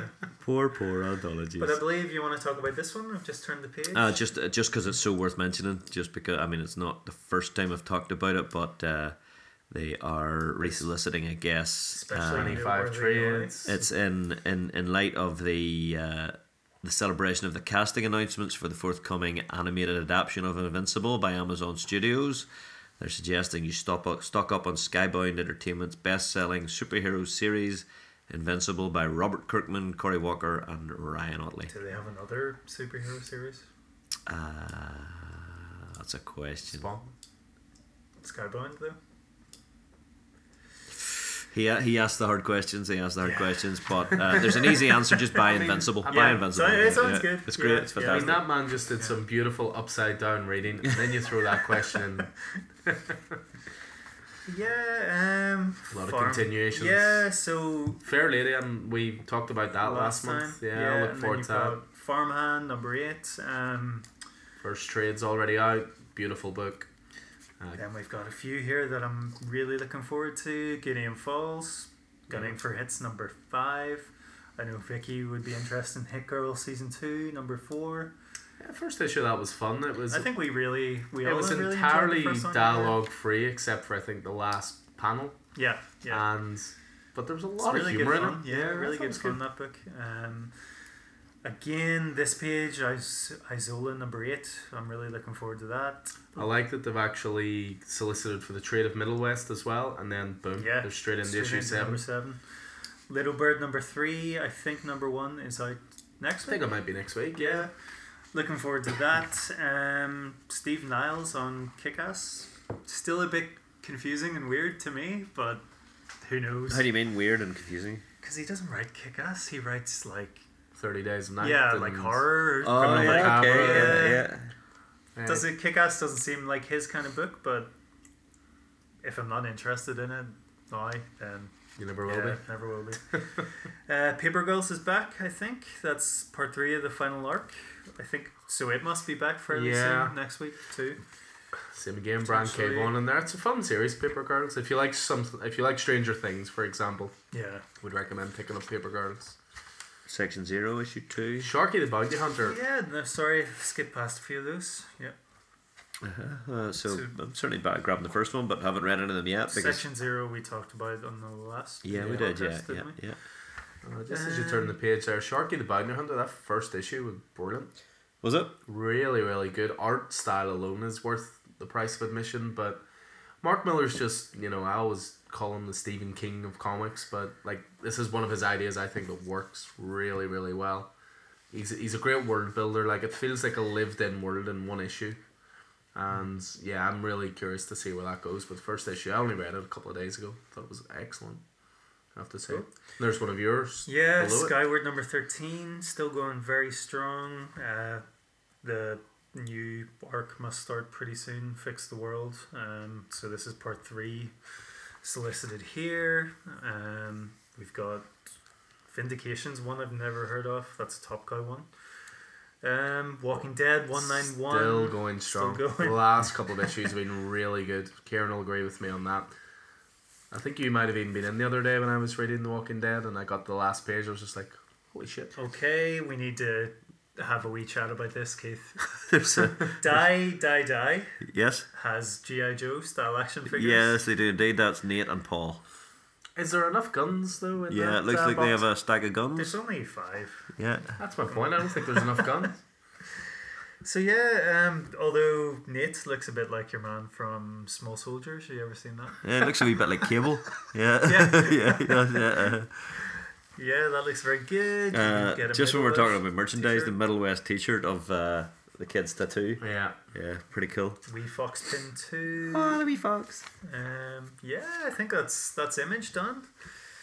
It's only getting bigger and half an hour bigger. gone, Yeah. Um, so into Dark Horse now. Um, Yeah, it has one of one of the ones I'm looking forward to there with uh, Stranger Things. So the I'll be honest, the Stranger Things comic that recently came out, it was all right. It didn't particularly seem essential. It was the story of Will while he was trapped in the upside down Mhm. world, but it just seemed to be going over the same events, but just from the other side. Different point of view. Yeah. Yeah, so it I- was interesting. I enjoyed it, but as you said, it didn't it wasn't going to set anything on fire. I don't think. Yeah, I don't think so. But this one I think could be really interesting. This one's called Stranger Things um, colon six. Um, it says miniseries. I would presume four issues again. Uh, this is actually going to be a prequel Yeah, to the main yeah. series. Going to focus on the Doctor. Going to focus on government experimentation. Um, yeah, I'll, I'll really yeah. I'll look forward to that. I'd uh, And hopefully by the time that's finished, we'll have a new season of Stranger Things as well. Mm. I'd certainly seek out the cover, the variant by Kyle Lambert, because that looks amazing. Um, yeah, so we have Aliens Rescue, which I believe follows on from the events of Aliens Resistance, Resistance, yeah. which we talked about last time. Probably pick that up because we quite like Aliens. Yeah, Brian yeah. Wood on it again. Brian Wood, different artist this time, Kieran McKeown.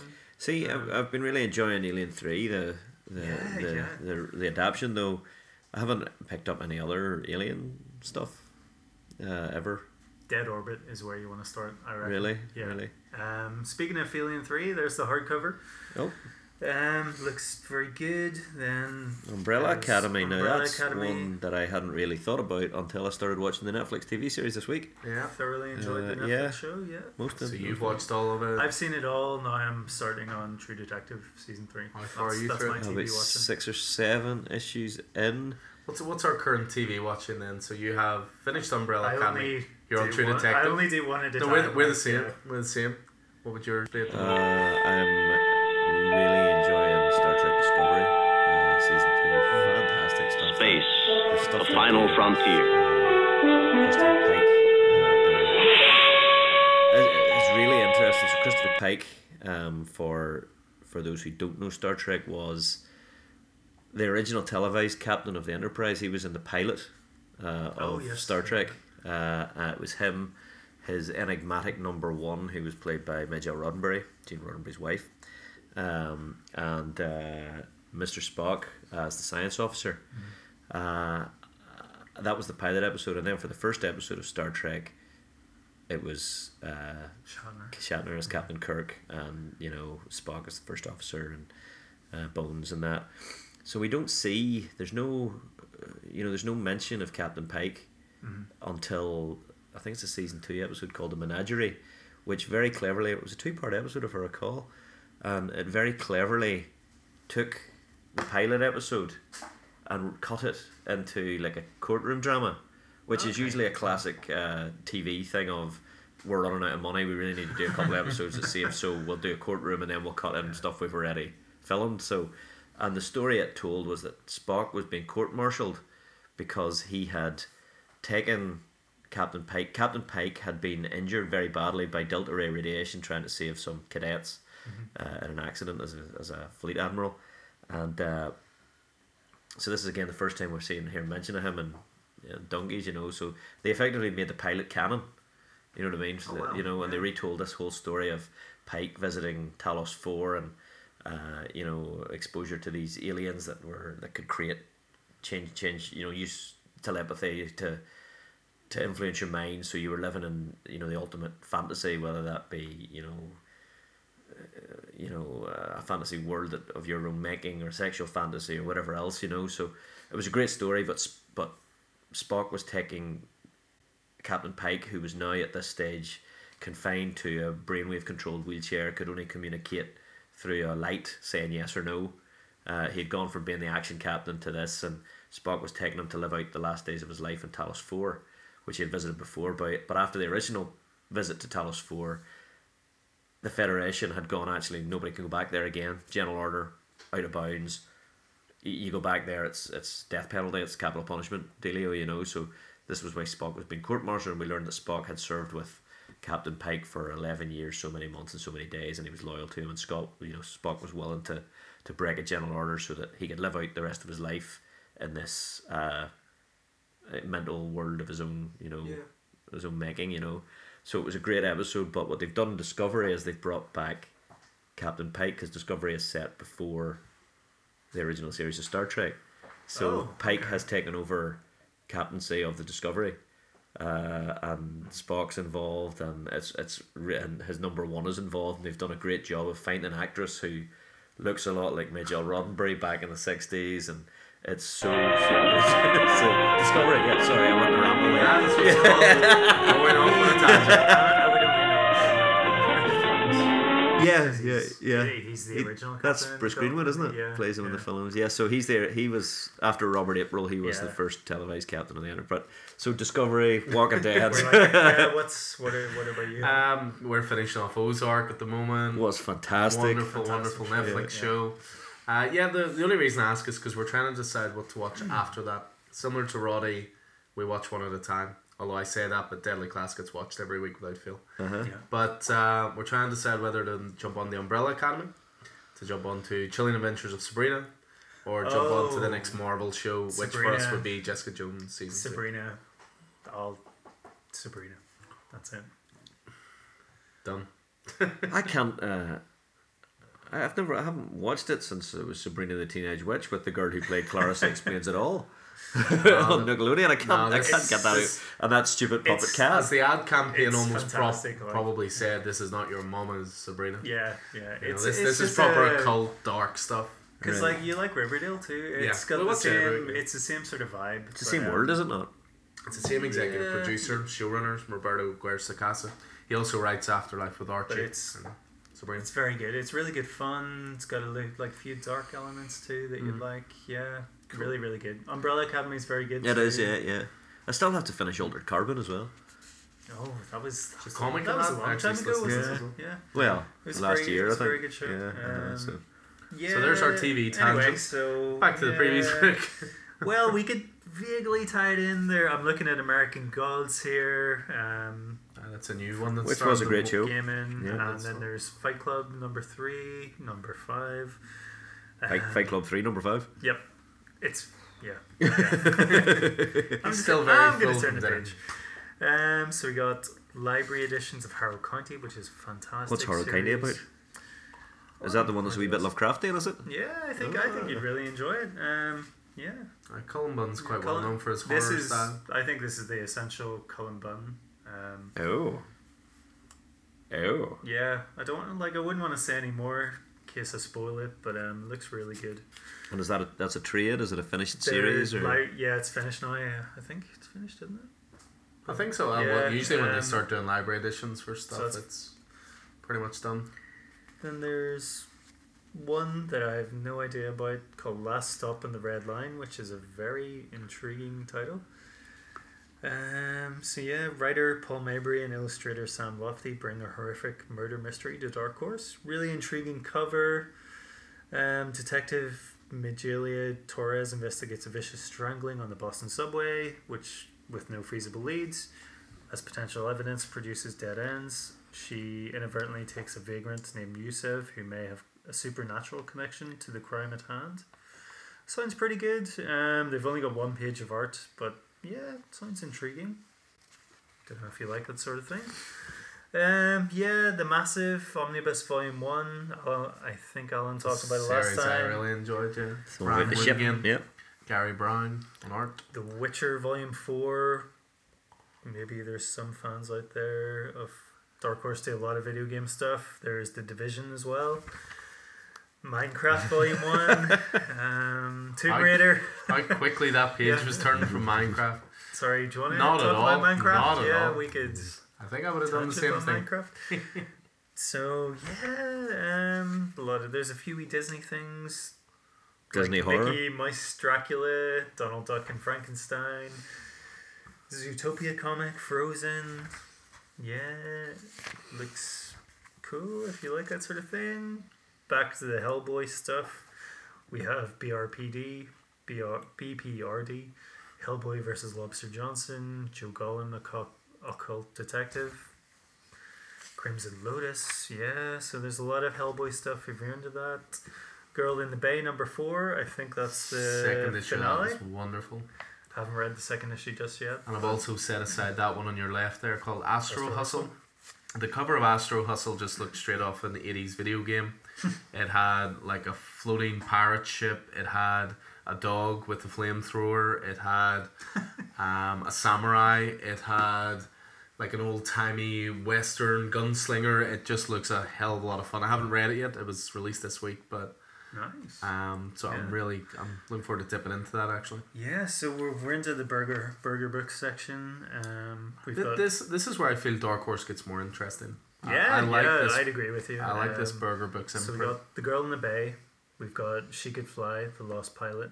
Um, Invisible Kingdoms, the one I think we're all looking forward to. Yeah, we talked about that. Christian Ward, G. Again, Willow next- Wilson. next week or Next two, I week, believe, Yeah, ne- I think next week's lining up to be quite the quite the week. Quite the indie-tastic week, Yeah, obviously loving it. Um, and also the Grim Knight next week.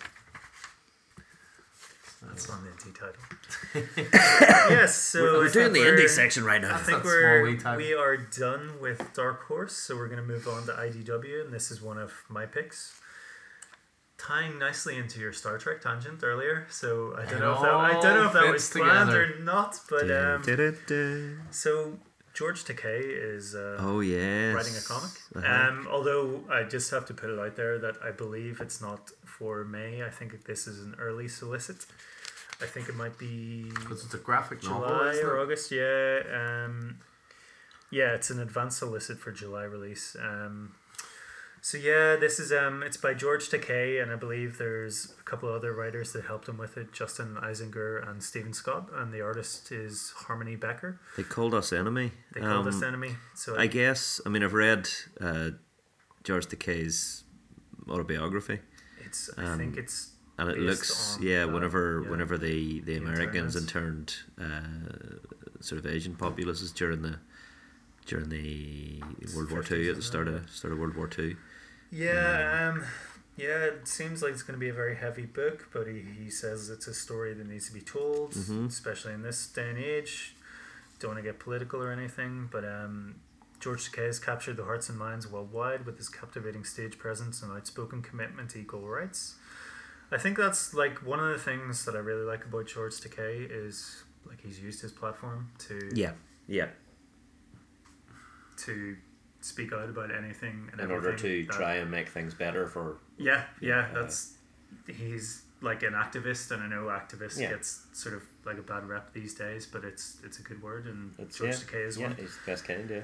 Yeah, um, but not long before Star Trek, he braved new frontiers. Um, he woke up as a four-year-old boy to find his own birth country at war with his fathers, and their entire family forced from their home into an uncertain future.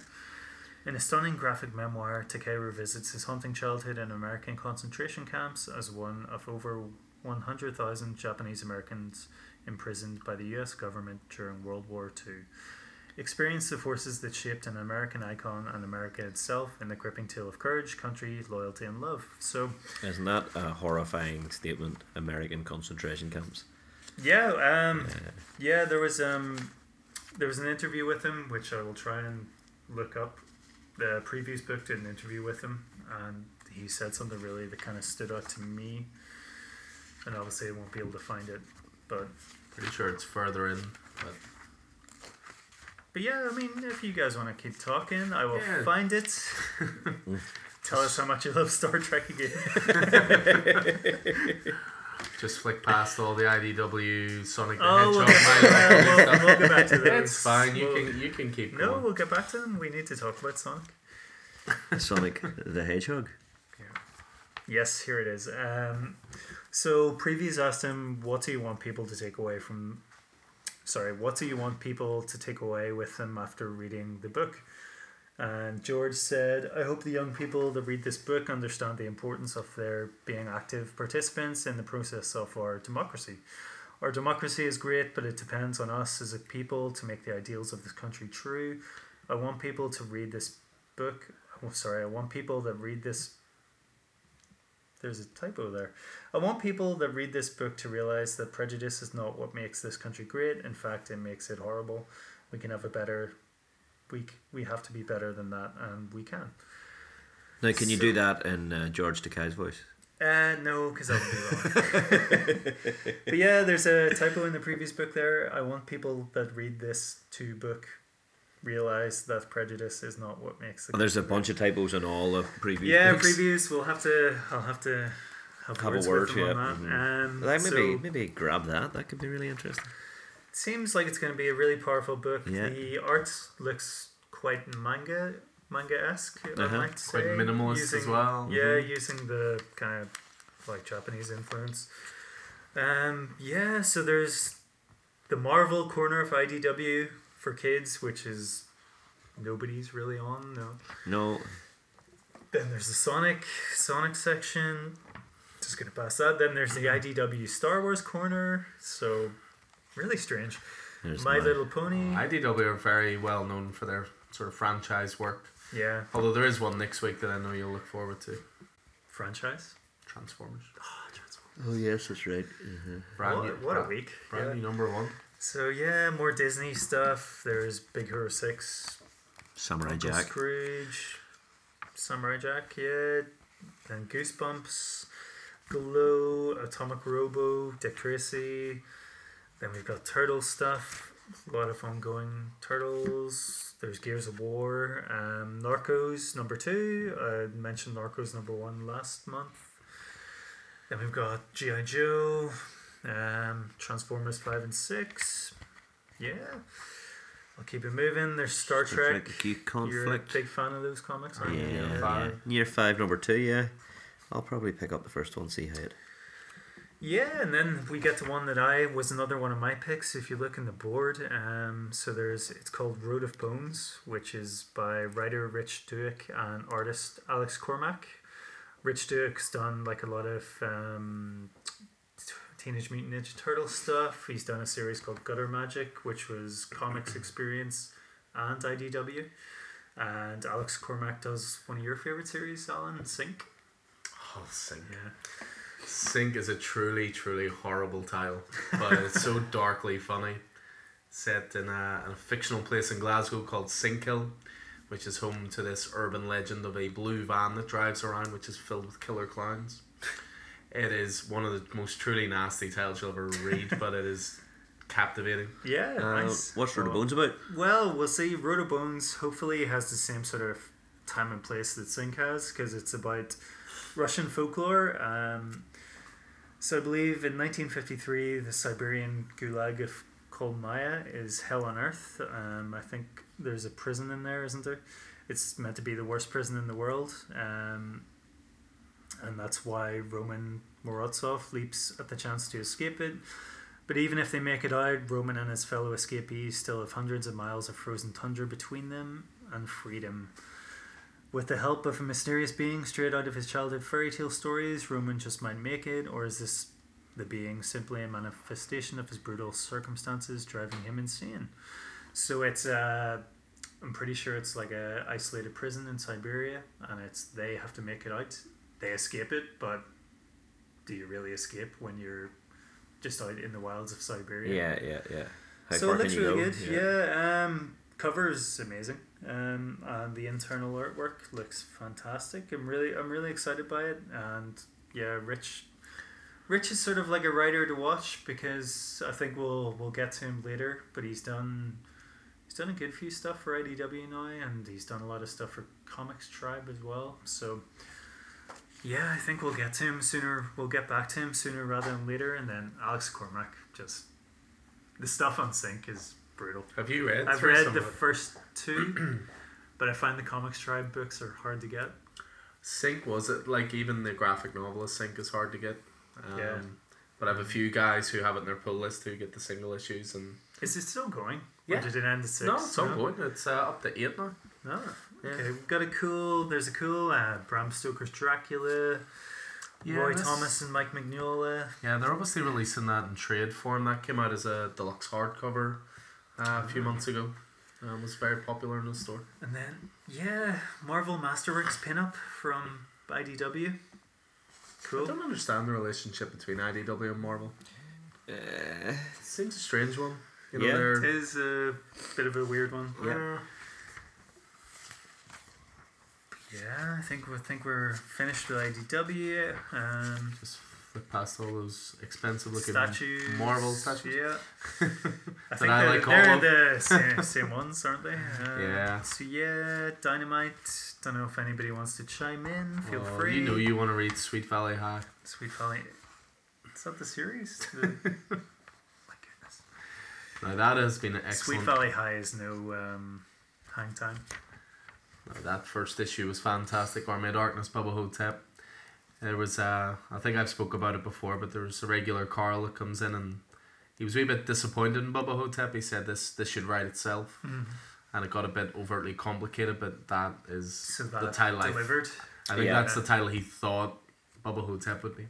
Ah, Uh. But yeah, it's it, off to a great start. First issue was really good. Nice, yeah. Um, James Bond still going strong. Elvira. Then there's Crackdown too. Um, Kiss.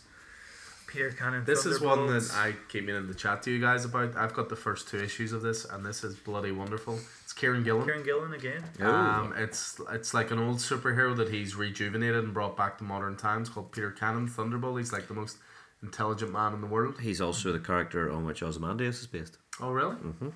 The first two issues of that were excellent. Um, again, I just jumped on it because of you know Di and Kieron Gillen and all the rest. Mm-hmm. And the first issue was a little tricky to get a hold of.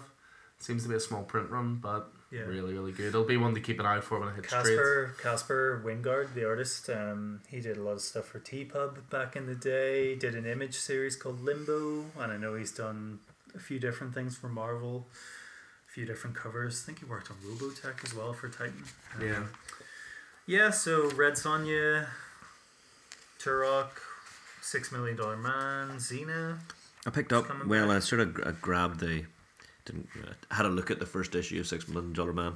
Mm-hmm. You know, I thought the the concept is kind of interesting. You know, the fact that he's a six million dollar man, and you know, how do you create a cyborg with six million dollars in two thousand eighteen? And that's kind of the crux of it. The fact that he's now failing. It's 2019, Keith. What did I say? 2018. All right, okay, well, you know, so behind the times. But uh, the the concept of it is that he's starting to fall apart a wee bit, you know. Uh, th- but the art just didn't just didn't grab me at all. It was kind of too It's cartoony. alright. and Clearly, too- Andy saw you grab it because 10 minutes after you left, he bought it. Oh yeah, I just I just opened it to have a look. Yeah, so we're in the boom now. We've got the Joss Whedon corner, Firefly, fantastic. and Buffy. Buffy Haven't tried it yet. Yeah, first, uh, third print, Volume first one. issues are next week. Are they cool? Sweet. Yeah, it took a bit of time. Coming in rather, but it's been a big success so What's far. that there? That there is the Magicians, Alice's story, which is a gem in the month from Lev Grossman, Lilah Sturges, illustrated by Pius Bak. Tell me more, Um, Roddy. Well, I don't really know more. Uh, I could read you the blurb if you want. Um, the first graphic novel set in the New York Times best-selling trilogy that inspired the hit, hit TV show. There's a hit TV show. Okay. Um, yeah, acclaimed novelist Lev Grossman teams with New York Times best-selling writer Lilah Sturges, Lumberjanes, and breakout, arti- breakout artist Pius Bak for a new look at the smash hit series The Magicians. Interesting. Um, Alice Quinn is manifestly brilliant. She's always known as she's always known that magic is real. During her years at Brakebills College for magical pedagogy, she rises to the top of her class, falls in love with Quentin Coldwater, and witnesses a horrifically magic creature invade their dimension. It's not soon after graduation when Alice, Quentin, and their friends set their sights on the idyllic setting of Fillory, a place thought to only live in the pages of their favorite children's book. I see.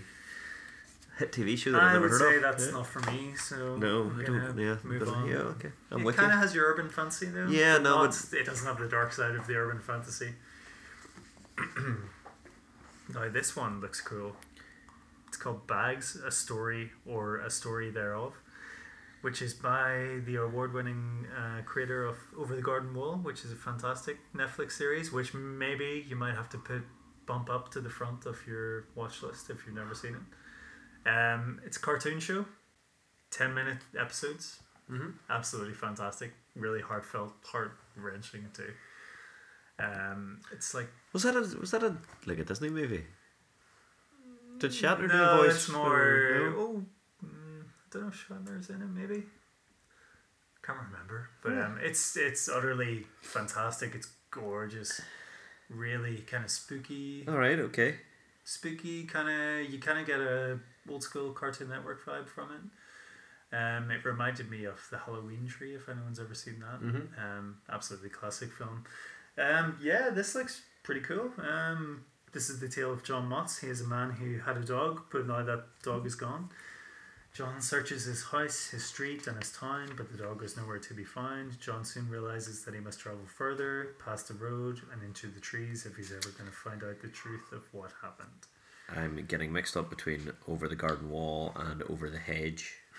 You can see. Yeah, I think you're. Why- yeah. You could you could be forgiven. Like you could be forgiven. Well, we'll forgive you for that one. Don't worry. Uh, Will we? and William Shatner did do a voice in it. That's In over the hedge. garden wall. Over Not the over hedge. the hedge. Over the alright. hedge. Yeah, yeah, yeah. Yes. Um, a lot of boom stuff. Probably not for us. Well, there's over there the is garden Over wall. the Garden Wall, Hollow Town. Nice graphic novel there for you. Um, yeah. Rocko's Modern Life, number two. Afterlife. It used to be Modern Afterlife, should I say? So, getting into the sort of page by page thing, Action Lab, Spencer and Locke, number two. Read the graphic novel of that. It's volume one. It's very, very good. What's it? Um, Spencer and Locke. So, Spencer and Locke, it's about a cop, but he's got an imaginary, Imaginary friend. It's it's, it's kind Cal- of Calvin and he- Hobbes He growing up. described it as Calvin and Hobbes meets something like a murder mystery, Mhm. but it's so funny. Yeah. It's so good. Really, really good. Really, really good comic. I think that's probably one of the main things Action Lab are known for. Um, yeah. Think we yes. Um, into aftershock now. I believe this is another one I wanted to talk about. Killer Groove's is a weird one because we were. I think I mentioned it to you guys, and you're like, yeah, yeah. Sounds a bit like for yeah, Hits, Yeah, yeah. it looks cool and all. And I was like, no, it looks really good. Um, but they, it almost seems like it came at the wrong time. So, um, 1970s Los Angeles, Johnny is one of the thousands of musicians trying to make it, make it big while working a crummy bar job and getting drunk with his whiskey soaked PI friend Jackie. When Johnny gets tangled up with the local mob hitman, he not, not only finds a new and violent career, but maybe the inspiration for his music as well. Um, so yeah, it's like I said, kind of came along at the wrong time after Gunning for Hits, which is so freaking good. Mm-hmm. Um, but it's a it's a creative team I'm really excited for, so that's why I'm kind of, you know, I'll give it a pass. Um, Ollie Masters, who's done Snowblind, which is one of my favorite Boom miniseries, and Eoin Marron, who's like an Irish guy who who's done a lot of work for Dynamite with James Bond, Centipede, Army of Darkness. I think he did an X Men Christmas special too with Yeah. PJ Holden. Uh, Oh, okay. so yeah, Killer Groove. I think um, it's got a lot to live up to. I know Jordie Bellaire's a colorist as well. Um, yeah, so music thrillers. With What do you- assassins. yeah, um, Sounds like Deep Impact and Armageddon all over again. it's one of those one of those ones. We Yeah. need to convince you. Dante's Number Peak one and Volcano. you. yeah, yeah, Yeah. yeah. But yeah, Twister I and that other one about the heavy wind. creative team kind of sways it for me, but I remain kind of skeptical because Gunning for Hits is so good. Yeah, yeah. So Aftershock, they do have another number one called Descendants. I mean, I'd, be willing to check out another musical thriller. Yeah. Yeah, Yeah. comics needs more stories about music. I think. Yeah. Um. But yeah, this looks quite interesting. Um. It's a really cool blurb. Uh, it's like wanted information as to the whereabouts of Jackson E. Miller, son, son of Senator Carter Miller. Child was kidnapped from his Washington home between 4 and 6 a.m. on Wednesday, May 1st, 2019. Um, so, yeah, conspiracy theories, government corruption, and a really good mix of Prince drives David Corey to help solve the mysterious disappearance of his famous politician's son. When David realizes the truth is much more dangerous than a kidnapping, he must battle ancient secrets that have endangered the lives of children for centuries. This conspiracy fueled adventure story looks at the darker side of American history through the eyes of an unlikely team of heroes. Oh, So, yeah, it looks quite good. Uh, Stephanie Phillips um, has done stuff for Black Mask, Aftershock as well, and Evgeni Bornyakov. Hope I got that right. Definitely um, Yeah, like um, I think he's done stuff for Aftershock as well before that. Looks like a really interesting mix. I don't really know what it's about, but it looks kind of cool. Yeah. um, I think we were saying about Mary Shelley Monster Hunter last month. Yeah, I one Kieran's picks. It's a lot of good stuff with Aftershock. Yeah. Um, keep it going. Um, Blood Realm, I think I mentioned a few times for Alterna. Really like the first one. Not sure on the newsprint. Um, yeah. We have to skip past the bees. Oh, we can we can sort of go through Black Mask. Um, they've kind of gone a bit silent, haven't they? Do they still?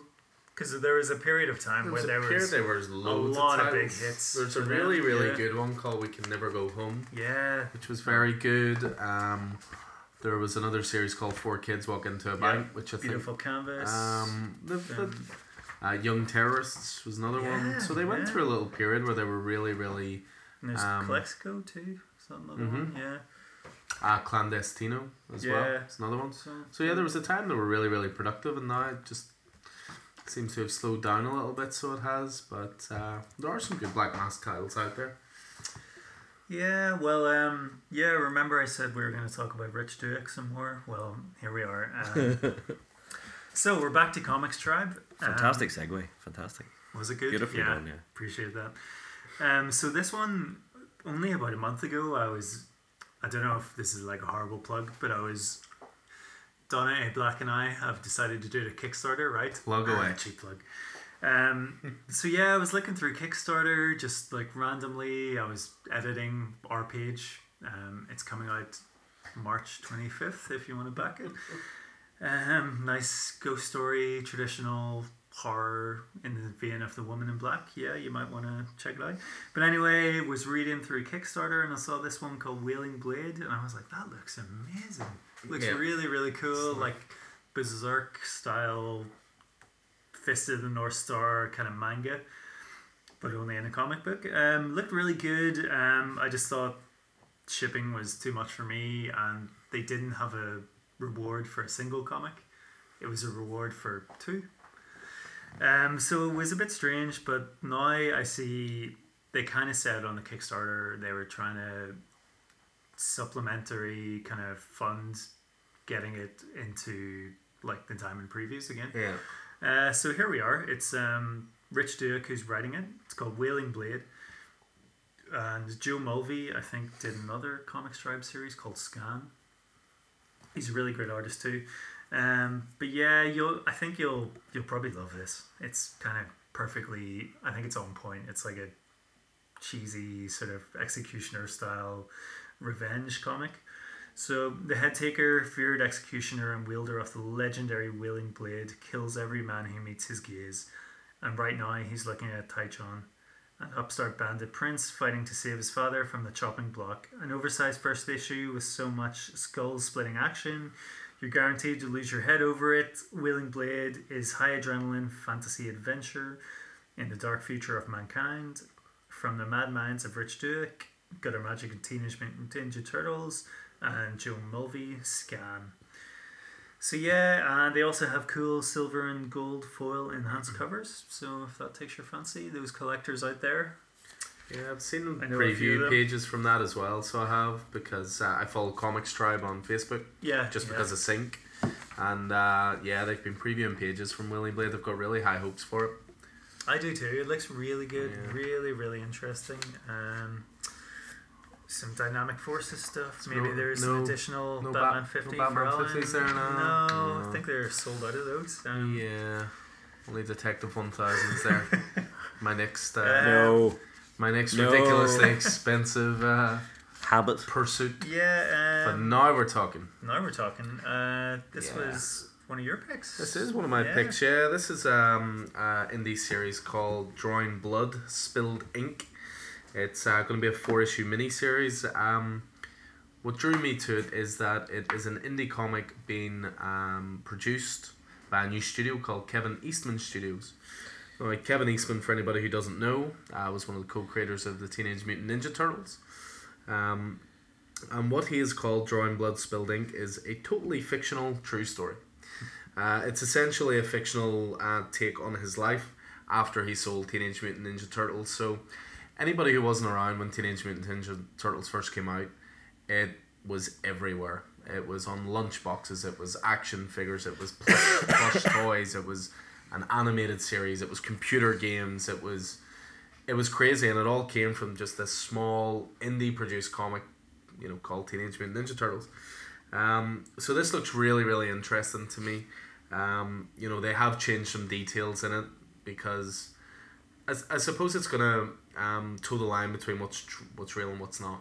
You know, what really happened and what maybe is his memory of it. But for example, instead of Teenage Mutant Ninja Turtles in it, he creates a comic called Radically Rearranged Ronin Ragdolls. Uh, They don't sound like heroes in a half shell. they don't no turtle power there. Um, and what's interesting as well is that Drawing Blood uh, miniseries. They're also going to do a one shot of the radically rearranged Ronin Ragdolls uh, as sort of a companion piece as well. I have read it. I don't know if I read the whole thing. I backed Drawing Blood on Kickstarter because it started life as a Kickstarter as well. Mhm. Um, I feel like it was a year ago now. Um, As long ago as that. Yeah, yeah. Um, it's fantastic, I must say. But uh, yeah. So Yeah, just just to see someone who created something that iconic, sort of stripping it all back, and you know, come back with a new indie comic, new studios. Obviously, the Kickstarter, I'm guessing, went very well. Yeah, Uh, I think it did. Yeah. Yeah, so I think that's one to really, really look forward to. I think it could be an interesting sort of niche title, but I, I kind of get the feeling that might be that might be something special. Yeah, he's also done some cover. He does the variant cover for Drawing Blood, Mm-hmm. and then for the one shot of Radically Rearranged, right? Running Ragdolls. Running Ragdolls. It doesn't roll off the tongue the same way as Teenage Mutant Ninja. Turtles, but Research that before I said it. um, yeah, he does a he does a alternate cover of that as well. Freddie Williams the second does a cover of yeah, he does Batman, Teenage So, Mutant Ninja yeah. Turtles. It's really like a really intriguing series, I must say. Yeah, looking forward to. Because I don't know, I'm like, Yeah, have I read much the whole you read? thing? Yeah. Um, but yeah, going on. We're halfway through the indie section. Sorry, everyone, for taking a long, long time. This man loves his indie. Yeah, so we've got. Yeah, it's all about just finding wee sort of small nuggets now because the previews pages get a little smaller at this point. Yeah, They don't seem to feature quite so much I stuff. think there's there's good stuff if you're into the sort of stuff that like Oni Press do. There's Mad Cave Studios too, which looks quite cool. They've got Honor and Curse, Knights of Golden Sun, and Battle Cats. I've seen the artwork of some of that. It looks really good. Um, yeah, On- Oni's still going. There's a lot of there's a big celebration of women in comics with archival quality, altered history of Willow Sparks, Space Battle Lunchtime Volume One. My boyfriend is a bear. Sounds interesting. um, Spectacle and Wet Moon Book One. Yeah, it looks pretty cool. Damn right. Um, yeah, I think we're probably near the end. Did I have any? Oh, I have one more. What about you guys? Do you have any more indie? Uh, no, that was my No? indie with uh, Drawing Blood Spilled Ink and Nice. also with the uh, the Die Trade. Were my two Cool. Well, I just have yeah, getting to the end here. I have one more, which is Spotlight in the previews, Another trade paperback. It's The Damnation of Charlie Wormwood. Um, it's by Christina Blanch, Chris Carr, and the artist is just called She. Um, complete omnibus of the phenomenal story, edited by Mark Waid of all people. How far will a man go to save his son? Charlie Wormwood has a pretty normal life a house, a wife, a job, and a kid. With his son sick, he begins treading a dangerous path to make things right. Teaching in prison gives him many opportunities, but what problems will he create as he walks into the prison of darkness for his family? So yeah, um, again, I would say look up the art. It looks fantastic, and this is from SourcePoint Press. So definitely one worth seeking out. It's um, sort of combines prison drama with um, like a crime story. Must say it looks very good, and then yeah, I think that's, That's not about it. to do with the Wormwood one you've been talking about, is it? No, no, that was a Garth Ennis book from many years ago, the Chronicles of Wormwood. Yeah, because there was one of those Yeah. recently. It was uh, Chronicles of Wormwood Goes to Washington. That was Ben Temple. That's Mr. Mr. Wormwood goes to Oh Washington. yeah. Right, Yeah, uh, different, different again. different again. Yeah, uh, Wormwood is clearly popular. yeah. It would appear. So yeah, into Titan, Secret Life of Pets, number one of two. Kind of good movie. Enjoyed that movie. Um, yeah, I think that's about it. Some DC mini mates. Yeah. Uh, yeah. There's Valiant as well. Probably we'll get the Vault. Um, you guys don't follow much Valiant, do you? No, there's there's a couple of guys in the store starting to get into Valiant at the moment. There is good Valiant stuff out there, um, it, but it seems to be one of those publishers that just doesn't get the love. Yeah. Yeah. Um, like there's a series they do called Quantum and Woody, which I'm actually quite a fan of. It just toes the line nicely between buddy cop drama and comedy. Um, so there, there's good stuff in the Valiant world. Yeah, and well, I know we were talking about Saga earlier. I just wanted to mention, um, The ridiculous ripoff. yeah, well, I don't know if it's rip-off or a tribute. It's really hard to tell because with Vault Comics, I know they have their the like the Marvel style alternative covers, Yeah. which are tributes, but I don't know how um, financially aware they are that they're ripping it off. Um, but this one, Destiny Chapter One. Um, It even looks like an image logo in the bottom left hand corner. Yeah, it's called Vault Vintage, and it basically is just it's just a Saga cover, isn't it? Yeah, that's I second think, cover, isn't I it? Yeah. think they. They're doing it because they I hope that- they have permission for that. That's all we'll say. but yeah, even the chapter one is like Yeah. the style. De- destroy is like the, or she said destroy, should we say? Um. Yeah. Then there's. I just don't really know. There's not much else there. I think there's another Vault series coming out, which is the Queen of Bad Dreams, number two. Um, Wasted Space is still going. Then they've they're reoffering Heathen, which is a really good series. Um, yeah. No love for Zenoscope then. No, sorry, Xanoscope. I think that's it. Um, yeah, we're getting into manga territory now, um, which would Manga be territory and something I know merchandise. much about. So I think that will bring an end to our colossal indie section. Yeah, that'll do. That was impressive. Yeah, you definitely need to lie down after that. At least an hour and ten minutes. yeah, yeah. That gives me well, about there's a lot of there's a lot of books. Yeah. that gives me about five minutes to get through the, uh, the DC stuff. DC's plan is at the moment a lot of series coming to an end. Um, no new real series announced. Black Label being a bit of a disaster, uh, but this month's really really you know got me excited again. Um, you open it up, they're doing a uh, first of all they're doing a third uh, volume of Batman Teenage Mutant Ninja Turtles. Um, same creative team as before. James Tynion the fourth writing, Freddie Williams who we mentioned there the second is doing the art there. Um, and it's interesting. It says that the 80th anniversary of Batman collides with the 35th anniversary of the Teenage Mutant Ninja Turtles. So that's going to be a six issue series. The first two volumes are always popular in the shop. So uh, that'll be And they're interesting. Making Okay. an animated series, aren't they? Or Yeah. an animated movie? I believe so, yeah. Very covered by Kevin Eastman. Kevin Eastman again, getting back into in the comics in a big way. Uh, but then we, we turn the page and Oh my god, it's a black label title. It exists. Whoa, Possibly would've the last black label title we'll ever see.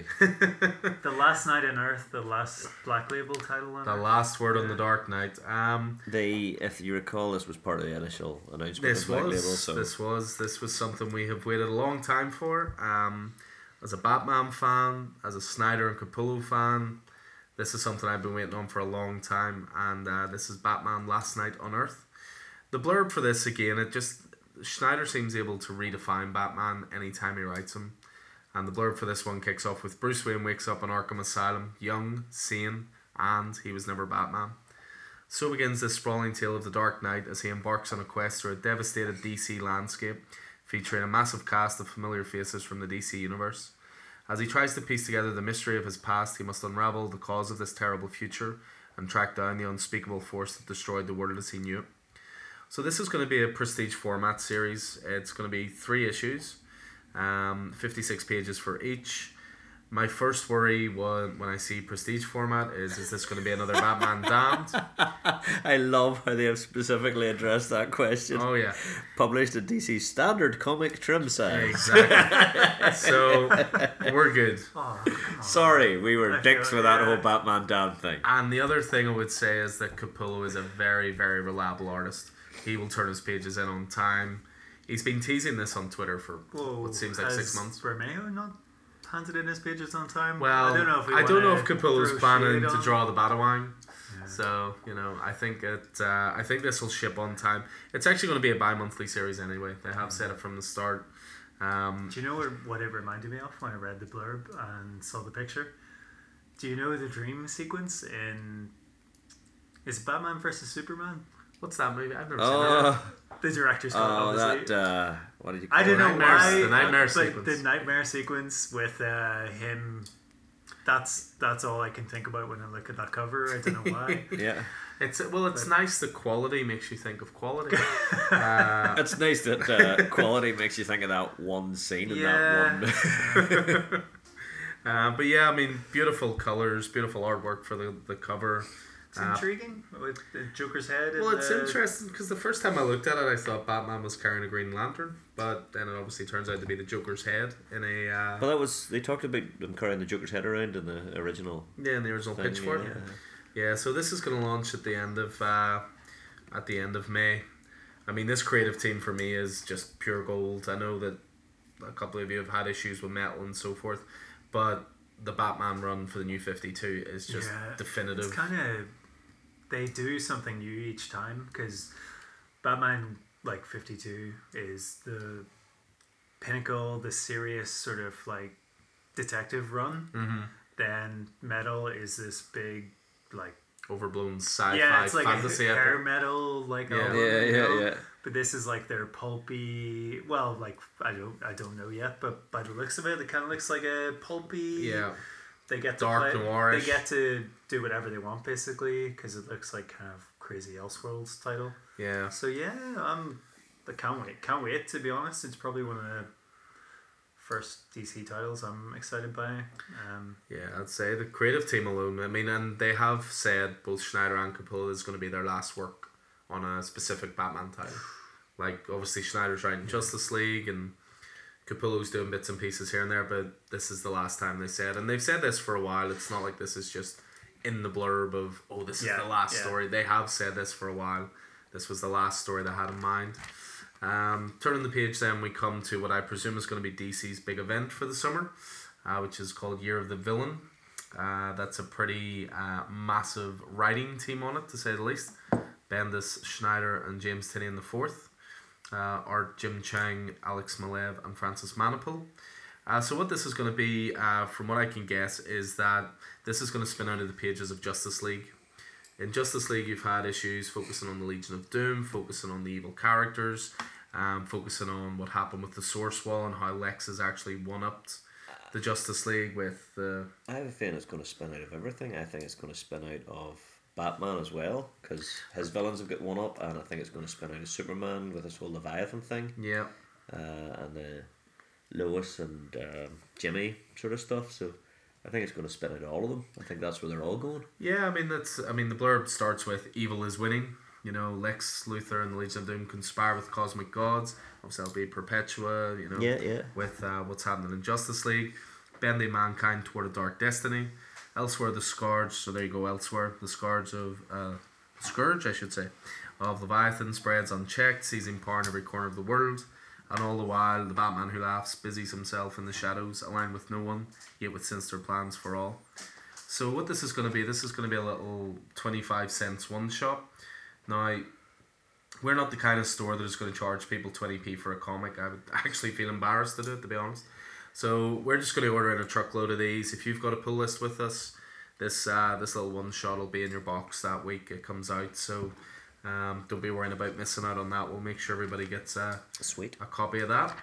Um, which leads us then on to a title that was teased and teased on social media. You could say it was deceased. Oh, jeez. oh, the jokes. Um, yeah, this is um, a lot of guys know about this already. It's uh, deceased or DCEased, as Keith is uh, yeah. taken to calling it. But again, this goes back to what we're saying about following creators. Tom Taylor doing this. Uh, you've got Capullo doing covers. You've got Trevor Harrison, Stefano Guadino, Gaudiano, sorry, and James Harren. I must be honest. Outside of outside of Trevor Harrison, I'm not too familiar with the other two artists. Uh, I have to say, but uh, this looks really interesting. It does, at its base level, look a little bit like DC's version of Marvel Zombies. Um, but again, I go back to having faith in that creative team uh, with Tom Taylor writing. Um, the blurb goes A mysterious technovirus has been released on Earth, infecting 600 million people and turning them instantly into violent, monstrous engines of destruction. The heroes of the DCU are caught completely unprepared for a pandemic of this magnitude and struggle to save their loved ones first. But what happens to the world's greatest heroes if the world ends? Uh, so again, there's going to be a six-issue mini-series. It kicks off the very first day of May. Um, I think it's going to be interesting because you know the last couple of DC miniseries you've had like big cosmic metal. You've had uh, Doomsday Clock. We're all sort of waiting to see. Feel you're waiting for the other shoe to drop. yeah, Same with uh, with Tom King's Heroes of Crisis. It's a mystery, whereas this looks like it's just going to be, you know, balls to the wall, Straight out fight Devlin. for fight for survival. you know survival. Yeah, Yeah, it also comes with a really, the, as I say, cover A is a Capullo one, but I'm wondering if they're going to do these horror movie variants for each issue. I've got one here by Yasmine Putri, which is clearly the uh, Yeah, looks really cool, doesn't it? the It's a- it's a- homage to it, it. with a uh, young Robin taking a balloon off. I think that is the Batman who laughs behind that balloon. You'll die too. Yeah, so You'll float too. we all float down here. So yeah, deceased. I think that's going to be a big one. Um, I'd really recommend jumping on that. Tom Taylor. yeah. Tom Taylor all day long. Uh, Bryan Hill, we come back to as obviously Yeah. chatting about earlier. Bryan Hill was on. He's sort of the same. Dark Elf Realm. Yeah. Yeah. Same sort of kind of thinking of Tom Taylor, just Work for both sides. everything. Yeah. yeah. It's Yeah. ni- nice to see. It's it's what it should be. You know, Yeah. there's there's great characters for DC and Marvel, and then Yeah. obviously the freedom of independent comics. So I don't like exclusive contracts. They kind of bug me a little bit. Like I saw an interview with Scott Snyder recently where he said he has a kick-ass idea for an Incredible Hulk story, but he's never going to be able to do that while DC him down. You know, so and you know I'm sure there's vice versa. Um, but yeah, we mentioned Bryan Hill. That's because Batman and the Outsiders has been resolicited. Uh, this one came under a little bit of controversy because it was originally solicited for February, and then it abruptly got cancelled. Bryan Hill came out on social media very quickly and said this title has not been cancelled. We're waiting on a certain DC miniseries to finish, which we all presumed I think was Doomsday Clock. Uh-huh. But the same month that Batman and Outsiders is out, Nah. Heroes in Crisis ends. Okay. So that's my guess so for we'll that. see if it was Doomsday Clock. This would be released in 2021. Yeah. Well, I have a theory on Doomsday Clock, which we will come to. Uh, so yeah, Batman the Outsiders, Batman in a team book. Um, I look, that's something I could definitely get on board That's with. Black you know. Lightning, is it? Yeah. Black Lightning. You got Black Duke, Lightning, Cassandra, and uh, your one there. You got Katana at the bottom there as There you go. That's her. So uh, yeah, that could be interesting. Um, we then have a little uh, title aimed at younger readers, maybe one to keep an eye out for, called Dear Justice League. Um, the greatest heroes in the DC universe, the Justice League of America, answer mail from their biggest fans, kids. Courtesy of Michael Northrop, bestselling author of Tomb Quest, and artist Gustavo Duarte. Does Superman ever make mistakes? What was Wonder Woman's 11th birthday like? Does Aquaman smell like fish? In this new middle grade graphic novel, iconic heroes are asked questions both big and small. Yep, I'm on board for that. I'd actually, I'd love to see some preview pages of it. There's nothing, there's Yeah. nothing in the book there, but the Um, cover, the cover looks really cool. I must admit, when I first saw it, I thought it was going to be a novel Yeah, with maybe yeah. some illustrations, but the fact it says art and cover does make me think um, that it's going to be a, a comic. And of course, you've got a grumpy Batman on the front, so you can't go can't go wrong with that. Uh, we've then got the Terminus Agenda tie-in issues. That's Deathstroke and Teen Titans. That's actually only kicking off this week with Deathstroke uh, came in. Uh, you've got Dog Days of Summer, which is going to be a one shot, which is going to focus on the animals of the DC universe. Which you have Bat Cow on the cover, you got What? Krypto in there, and you got Beast Boy. Uh, Bat Cow was one that was introduced in Batman Incorporated, and it, he was basically named just because the uh, the colors around his eyes were a bat symbol. All right. And Damian suddenly became a vegan because he says, "And this is Bat Cow." I think I have a mug of it somewhere in the store. I'm nearly sure I do. Uh, Heroes in Crisis number nine. Not even going to touch the blurb of that because I don't want to know. The final one. The final one, uh, issue nine. Still waiting for something to happen there. Heroes in Crisis. Yeah, you're reading it wrong. Same. Yeah. Still. No, Or Heroes you in- and I in the same boat. I think definitely. Yeah. Yeah. yeah. Kieran, when are you coming back to this podcast? I keep getting ganged up on. Keith, did you Um, read Mr. Miracle? yes. Mr. Miracle, did you like it? Yeah. Uh, I have questions. Me too. I have Me questions. too. Don't ask them until ne- the pr- the review We'll get show. to the reviews. Okay. Yeah. Right. And uh, I think we can have a good detailed discussion because I'm going to read it this week, um, start to finish. Um, yeah, so moving on to a bit of Superman stuff. You've got Superman Leviathan Rising Special, number one, which is interestingly Matt Fraction's name in there. Yes. Oh, wow. Always nice to see. Uh, you don't see him in a lot of DC stuff. No. No. have to say. Not of late. Um, Uh, but this special, it seems to be a, a collaborative effort. You've Brian Michael Bendis, who of course is shepherding this storyline. Greg Rucka. Matt Fraction, Yeah. Greg Rucka, who for me his best work was in um, Gotham Central. I know he did a lot of Daredevil stuff as well, didn't he, Rucka? Yes. Yeah. Absolutely. Um, interesting. I think this. I think this is going to tie into that year the villain thing. Yeah. Uh, but I think this book, Jesus, that's a that's a big price. That's eighty pages, nine nine dollars ninety nine. That's what, Same as the Man and Superman. yeah, 100 prestige pager. format, Yeah, one shot. But it's spinning. I think the main the main uh, thrust of this is it's spinning out a Jimmy Olsen series and a Lois Lane series. Yeah. You know, and taking down seemingly taking down Superman. But I'm not. I'm not interested in the Jimmy Olsen or a Lois Lane series. Yeah. So it says an all-star roster of writers and artists highlight the new thread of Leviathan, uh, but also tease up an ongoing series for Jimmy Olsen by writer Matt Fraction. So he must be. Bollocks! Whoa. There you go. Just when you weren't interested. Bollocks! No, he is. You have to remember this is the man that did an entire issue of Hawkeye from the perspective of a dog and nailed it. So you're in trouble there. I think you'll be reading that. uh, uh, tease up a new ongoing series for Jimmy Olsen by writer Matt Fraction, artist Steve Lieber, and Lois Lane by Greg Rucka and artist Mar- Mike Perkins coming in June. As Leviathan enacts a plan to take down Superman, it's up to Lois, Jimmy, and the heroes of the DC universe to rescue the Man of Steel. Uh, I mean, this this whole Leviathan Rising storyline. storyline's a couple issues in. I I've been pretty impressed by it so far uh, through Action Comics.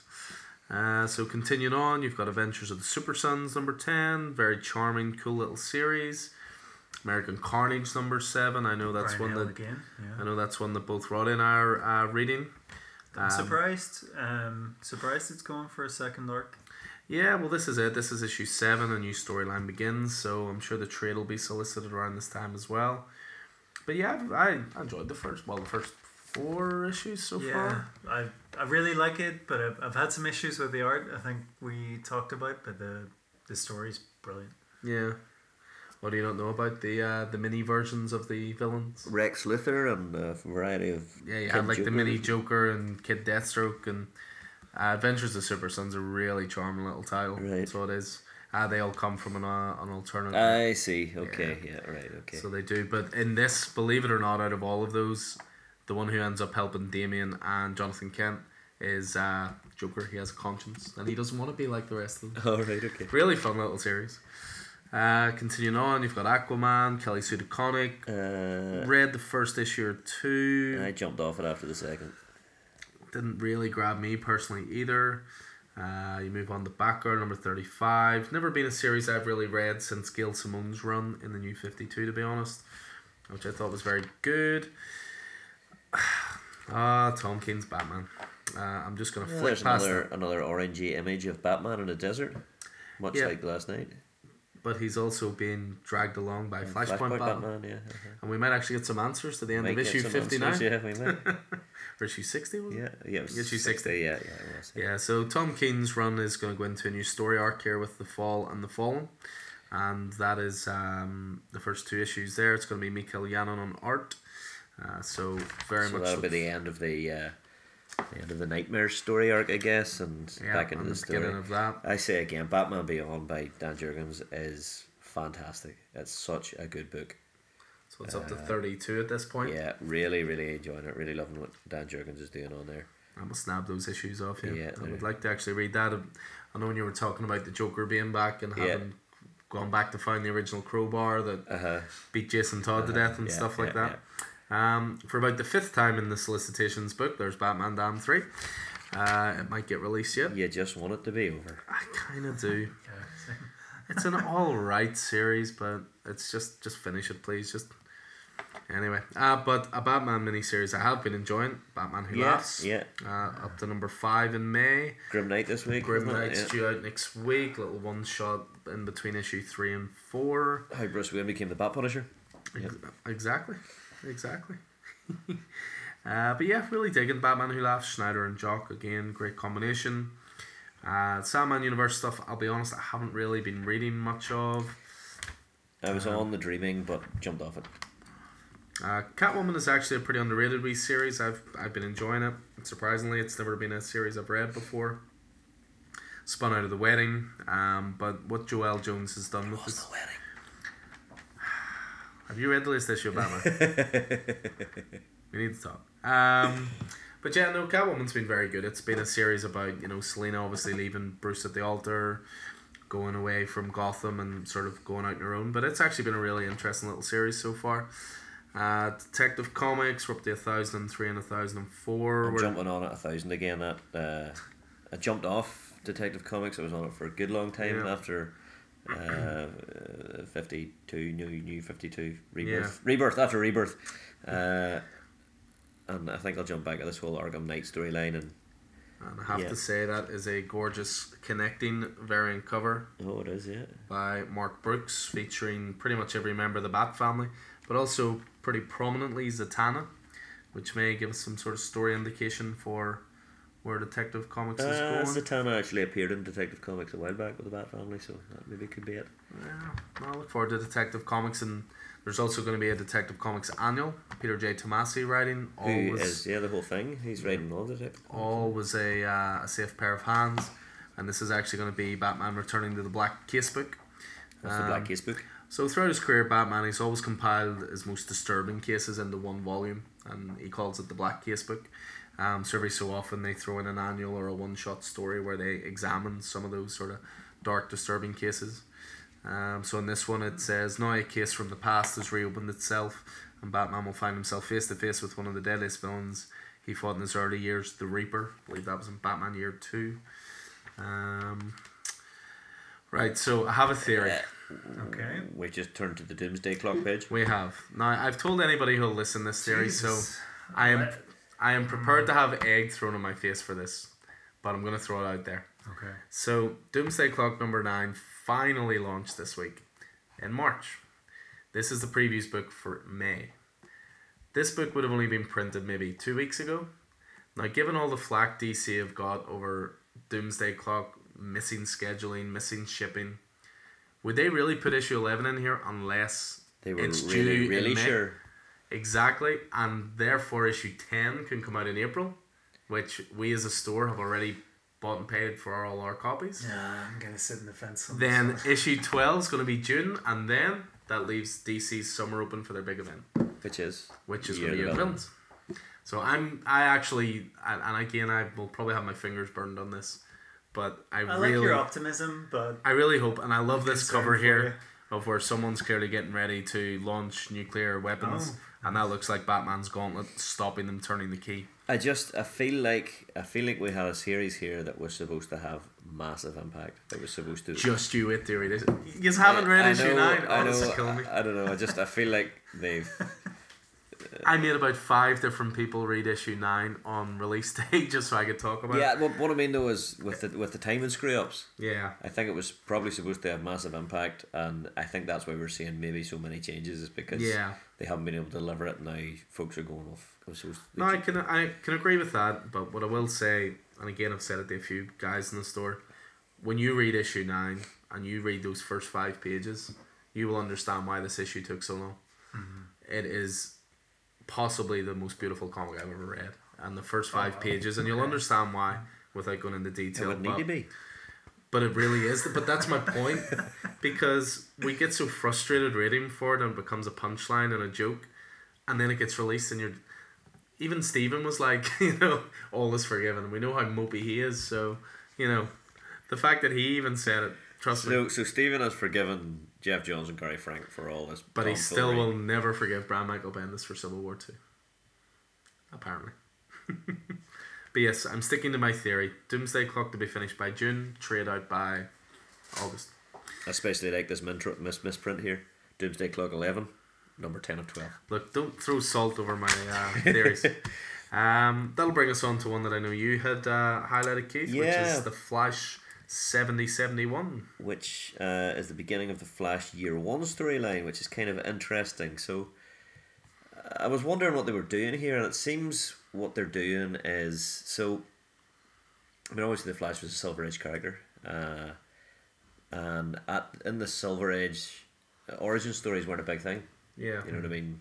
A lot of characters appeared just fully formed, never explained Yeah. you know who they were, where they came from, you know, or it was done in a couple of panels or whatever. So, I mean, we all know the story of how Barry Allen became the Flash. There was the chemicals and there was the lightning, but you know, I guess it wasn't until the eighties that uh, origin stories started to become really a thing. You know what I mean? But what happened to the Flash in what nineteen eighty four? Mm-hmm. He was dead. He sacrificed himself in the Crisis Crisis on Multiple Earths. Yeah, and uh, you know, and he was dead for a good long time, and then he came back in what Flash Rebirth. Rebirth, Geoff Uh, Johns. Yeah, Yeah. uh, and he told 2000s. yeah he told uh, that you know the his origin for fifty two and it was the same origin I guess as the TV show Mhm. Professor Zoom killing his mother and all that good Yeah. stuff. But I think what happened was we never saw you know whereas Man of, whereas jo- John Byrne did Man of Steel and re, you know told Superman's definitive origin and we had Batman Year That's One. Frank Miller, yeah. You know, so we've never seen that for the Flash. So I think that's what Joshua Williamson, who's the same guy who's been writing the Flash since, Since, since yeah, the start of Rebirth, Rebirth, is that's what he's doing for Barry. You know, what happened? Who was the Flash? Who was Barry Allen? And after he got those powers, did he immediately become the ultimate, you know, speedster, the fastest man on earth, the Yeah. the greatest detective, you know, or the greatest forensic detective, whatever you want to call, you know? He or you know? So this is the story of how he got here, how he discovered his powers, how he learned to use his powers, you know. So yeah, really interesting, you know. Yeah. Um, I love that image, you know. I love well, they've done the same thing as they did with uh, uh, Man of Steel or whatever it was, and in New Fifty Two. You know that whole Superman wearing a pair of jeans and a t-shirt. Yeah. You know, with his so they've got Barry Allen in a Flash t-shirt and a pair of jeans, and he's just sitting on a pile of done sneakers. you know, what I mean, he's learning how how how does he go? You know, he's wearing ankle pads and knee pads, so he keeps falling over. Clearly, you know, what I mean, so this I think this would be really interesting. Yeah, it's interesting between the two covers as well because the first one is him sort of sitting, putting the shoes on. The second one is him running, and obviously based on his speed, his clothes are coming off. Yeah. But the knee pads and the elbow pads are stable, so is he maybe testing materials for? Yeah, you it could be that. You know, how does outfit, he? Yeah, you know, uh-huh. that kind of thing. So, but yeah, I don't think enough love goes Josh Williamson's way Uh-huh. because obviously everybody looks at Tom King and Batman and same writer the whole way through, but this is the other one, Joshua Williamson, yeah. seventy odd issues strong and It's still just a it's just a workhorse, like. still doing Yeah. that. Uh, Female Furies is one I haven't nipped into. I'm waiting to I read Mr. Miracle, uh, and then I'll jump onto that. Freedom Fighters, interesting cover with a Nazi symbol Superman. Uh, Freedom Fighters was all about, I think, if the Nazis won the war, Yeah, something like that that. kind of it? Yeah. thing. Uh, we do then come on to one of the most beautiful looking covers of the month by Liam Sharp, uh, Green Lantern number seven, whimsical, mystical, just beautiful cover of uh, Green Lantern looking to get across to what looks like a floating planet. Um, just beautiful imagery that. And Green Lantern, something I'm really, really enjoying so Yeah. far. Uh, Harley Quinn, don't read, don't care.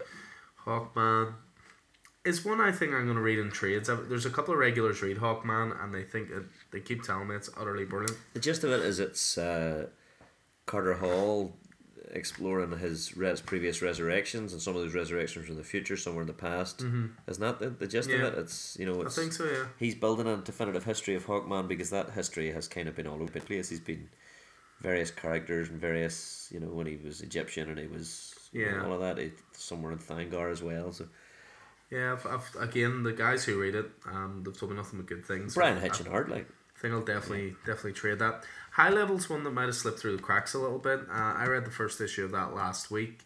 Uh, pretty high concept, sort of steampunk sci-fi. Uh, really, really good first issue. Second one's due in the next couple of weeks. Um, so that I think that's one to keep an eye on. A, I have a feeling that might become a big title.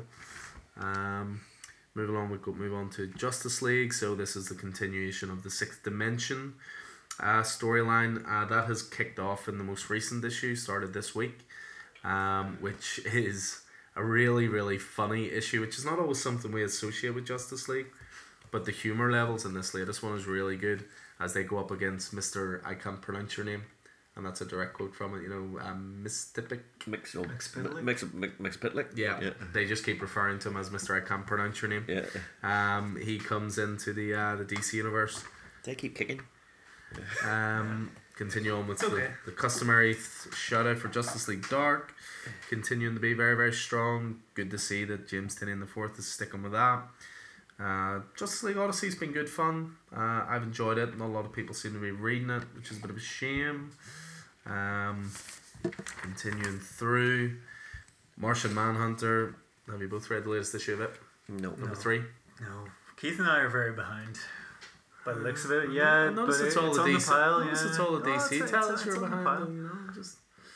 It's not just. yeah, I only read that the other night. Uh, Martian Manhunter three was was brilliant. So it was just continues to be a really interesting look at an alternative sort of background for John. Then there's Keith's favorite title, uh, Nightwing. Uh, Oh which- dear God! He's still Ric Grayson. He's still running around with other Nightwings. Yep. I'm ready for. I'm ready for the story to be over now. Can we? Can we move along? Let's move along. Can we move along? I mean, can they move along and just get him back to being Dick Grayson again, please? Um, Shazam number six. I've been really enjoying Shazam. Movies out soon as well.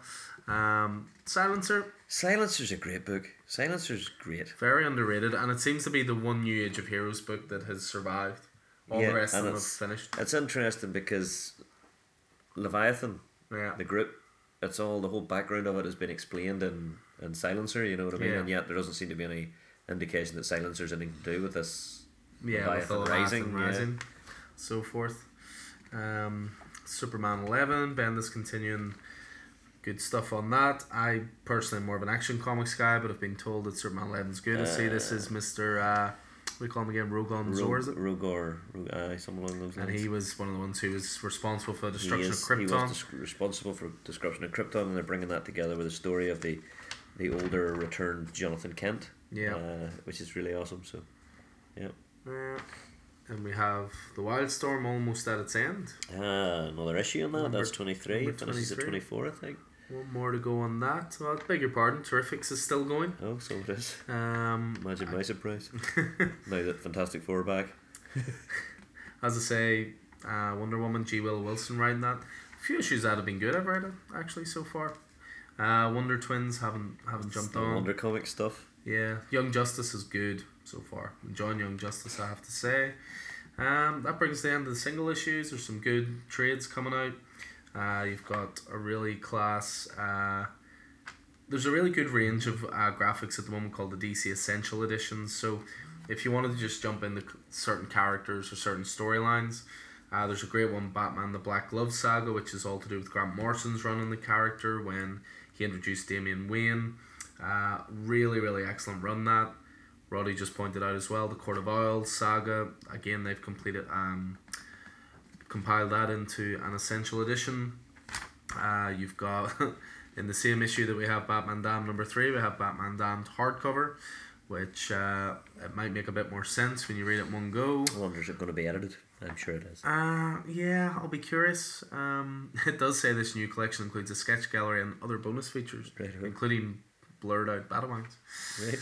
Um, they're continuing to uh, throw whatever titles they can in the black label by putting year one in there, which they really don't need to be doing. Um, just as I'm saying there, Hawkman Volume 1 due for uh, June. So I, de- I definitely think I'll jump into that. I've heard some good stuff about that. Um, but yeah, he's embroiled in a long-standing mission to discover the true purpose of his many There we reincarnations. are. Okay. So- Yeah. um, just as I'm talking about those essential editions, you got the JLA Tower of Babel, great story by Mark Waid. Uh, this was all about Batman having contingency plans to take down each member of the Justice League. Uh, really, really great. I've heard a couple of podcasts Kevin Smith's done. He refers to that as his favorite. That echoes Um, echoes forward to the present day. Flash and some of the folks were chatting about and and the uh, what did you call that? The gift. The what did you call that? Uh, the price. The price. Yeah. Yeah. Sorry. Uh, Flash was talking about uh, Batman's plans to take down the Justice League and all Yeah. that good stuff. Um, you got a couple of other good, decent trades there as well. You've got the Oz Effect, Absolute Swamp Thing by Alan Moore. That's ninety nine dollars of the best money you'll ever spend. Hardcover. That's an absolute. So that's That's big it? bad boy. That's the uh, That's everything. that Well, no, is- because it's volume Four hundred one, fifty so pages. no no just volume one for that, but that run is Some just cover too. It's the Green Man. Unreal. that cut the uh, that is absolutely wonderful. That um and yeah, then we get into actually. I'm not usually a I'm not usually a merchandise guy, but this month I actually really like the stuff they've done. So they've created these uh, lucha um, wrestling sort of uh, figures for DC characters, and it's just the little details on it I like. I like that Batman has a tattoo of a bat on his chest. I like that the Superman is wearing a mask that clearly has glasses on it that conceal his identity. They have to Um, write a comic on this. I think so. Yeah. Uh, definitely. You've got Metallo on there. You've got Deathstroke. Uh, you've also got Wonder Woman more. and Cheetah. Uh, but those are they're just they're just quite fun. I have to say. But the ones I do prefer are these ones. So there's this range called DC Artists Alley, and they're car- they're uh, figures designed by a guy called James Groman, and they just seem to be these really monstrous versions of these characters that we know. Like I love the Batman one. He has Bane's mask on his belt, wearing it like some sort of you know Uh-huh. badge of honor that he's killed him. That looks like the Riddler's mask on, or sorry, the Riddler's hat Hat. on the side there. You've got the Joker who's on roller skates, but That he's Joker also a, a Jack in the Box, Nightmares. And he's got four arms. and Three he's arms. got Robin on like a Robin puppet. Uh, there's Killer Croc one. There's Two Face. Again, they're just they're quite fun. Um, I do like. I probably will pick up the Batman and the Joker ones there. I have to have to say. Um, and yeah, I think that's gonna bring it to an end for DC. Brought in in half the time of the indie stuff. Smaller book. Smaller book. Uh, I think I'll agree with that. Yeah, as I hold up the like eighty-two page Yeah. previews book. you get a fairly you get a fairly hard run. 600 pager there. there. Um, Well, I but yeah- need need Vicky with me next time. Mm-hmm. Support the indies. Yeah, Yeah. well, you know, she did pick quite a few indie some- ones herself. Some good stuff in the indies, definitely. But uh, yeah, have Yeah. to say, I thought the previews this month was really, really strong. Um, There's as, some a stuff I'm DC, looking forward to. as a DC fan, it was good to see them getting their shit together, for lack of a better term. Must remember to put some stuff in my pull list instead of just put it on the board for previews. Yes. Yeah. So, Uh, how do people go about if well, they that's want it. to I mean, stuff? The the whole one of the reasons we do this podcast is just to keep people informed and let you know what's coming out. Um, if there ever is anything that interests you, either pop into the store. Uh, obviously, we're based in Smithfield Market in Belfast, or you can just message us through Facebook Messenger. I always um, answer all the questions and requests on there. Um, if you don't have a pull list, it's easy to set up. Again, just pop in or send us a list through the uh, through Facebook as well. So, um, yeah, it's it's just all about making it as easy as possible to, to keep up to date with all this cool stuff. Uh, and again, the board's always uh, there, and these previews books are always in store if you want to have a flick through them yourself while grabbing a cup of coffee. You're always more than welcome. So, Yeah. Nice. bringing it in at two and a half hours, we we're slipping this time. Oh yeah. They're alright. I'll take I'll take the hit. We're approaching the two and a half hour time, but uh, I think we can call it there. Um, I'm sure it won't be too long before we're recording again for a reviews podcast, and hopefully by then these two will have read Doomsday Clock number nine. Even if it's just to talk to them about Big it talking air. points or Doomsday Clock and Captain Marvel for next time. Yep, Yeah. and that's it. Yeah, I mean anybody who's going to see Captain Marvel, hope you guys dig it. I know there's been a little bit of controversy around it, but you know, just it's a movie. Just go and enjoy it. It's set up for Endgame. What more do you want?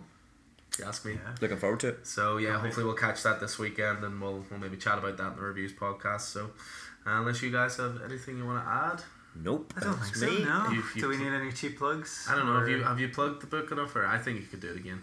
I could, yeah. Well, um, yeah, on the 25th of March, we're launching a Kickstarter for a book called The Soul of the Sea, which is written by me and illustrated by Donna A. Black, who, um, yeah, an absolutely fantastic artist. And we're sort of trying a few different things. It's an it's a old school ghost story. Um, sort of in the tradition of the woman in black and a lot of BBC Christmas horror stories.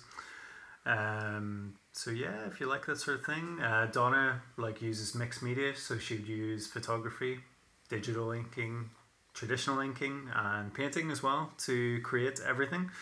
So I'm very excited by it. It's going to be first issue coming out on the 25th of March. So can't wait, can't wait. Um, Kickstarter is a, a strangely I- I'm- addictive platform. I was gonna say I'm surprised you're putting yourself through it again. kind of have to because um, I was talking to my girlfriend about it and we were just saying because I have a lot of stuff coming up, but it's not for like a year or two. She was Yeah. so she was just kind of like you know like What are you gonna do in the meantime? it's always you know there's like I was like kind of need to get the name back out there, build up a bit of a fan base, and just kind of keep creating stuff because Mhm, that's, yeah. that's what I want to do, right? Um, so yeah, we were just like Donna and I were kind of working on it for a while, and then we just decided, you know what? What do you know what we're Let's gonna just do we're just gonna do it, yeah. And um, it all sort of came together over two days, and Mhm. um, I've pretty much finished the entire Kickstarter page now. Just need to do some lettering, and then we've got pretty much the entire thing good to go. Sweet. So, Yeah. yeah. looking forward to it. Um, Another yeah, um, Fracture press release. Yeah, exactly. Anyone that supports it, thank you very much. Um, that's that's about it. Yeah. We'll share a few more details for that through the Yeah. Facebook page for ourselves as well. Um, always like to do our best to support all the local guys. So yeah, we'll look forward to that as well. Never know, we might be able to organise a wee launch in store of some kind in the future.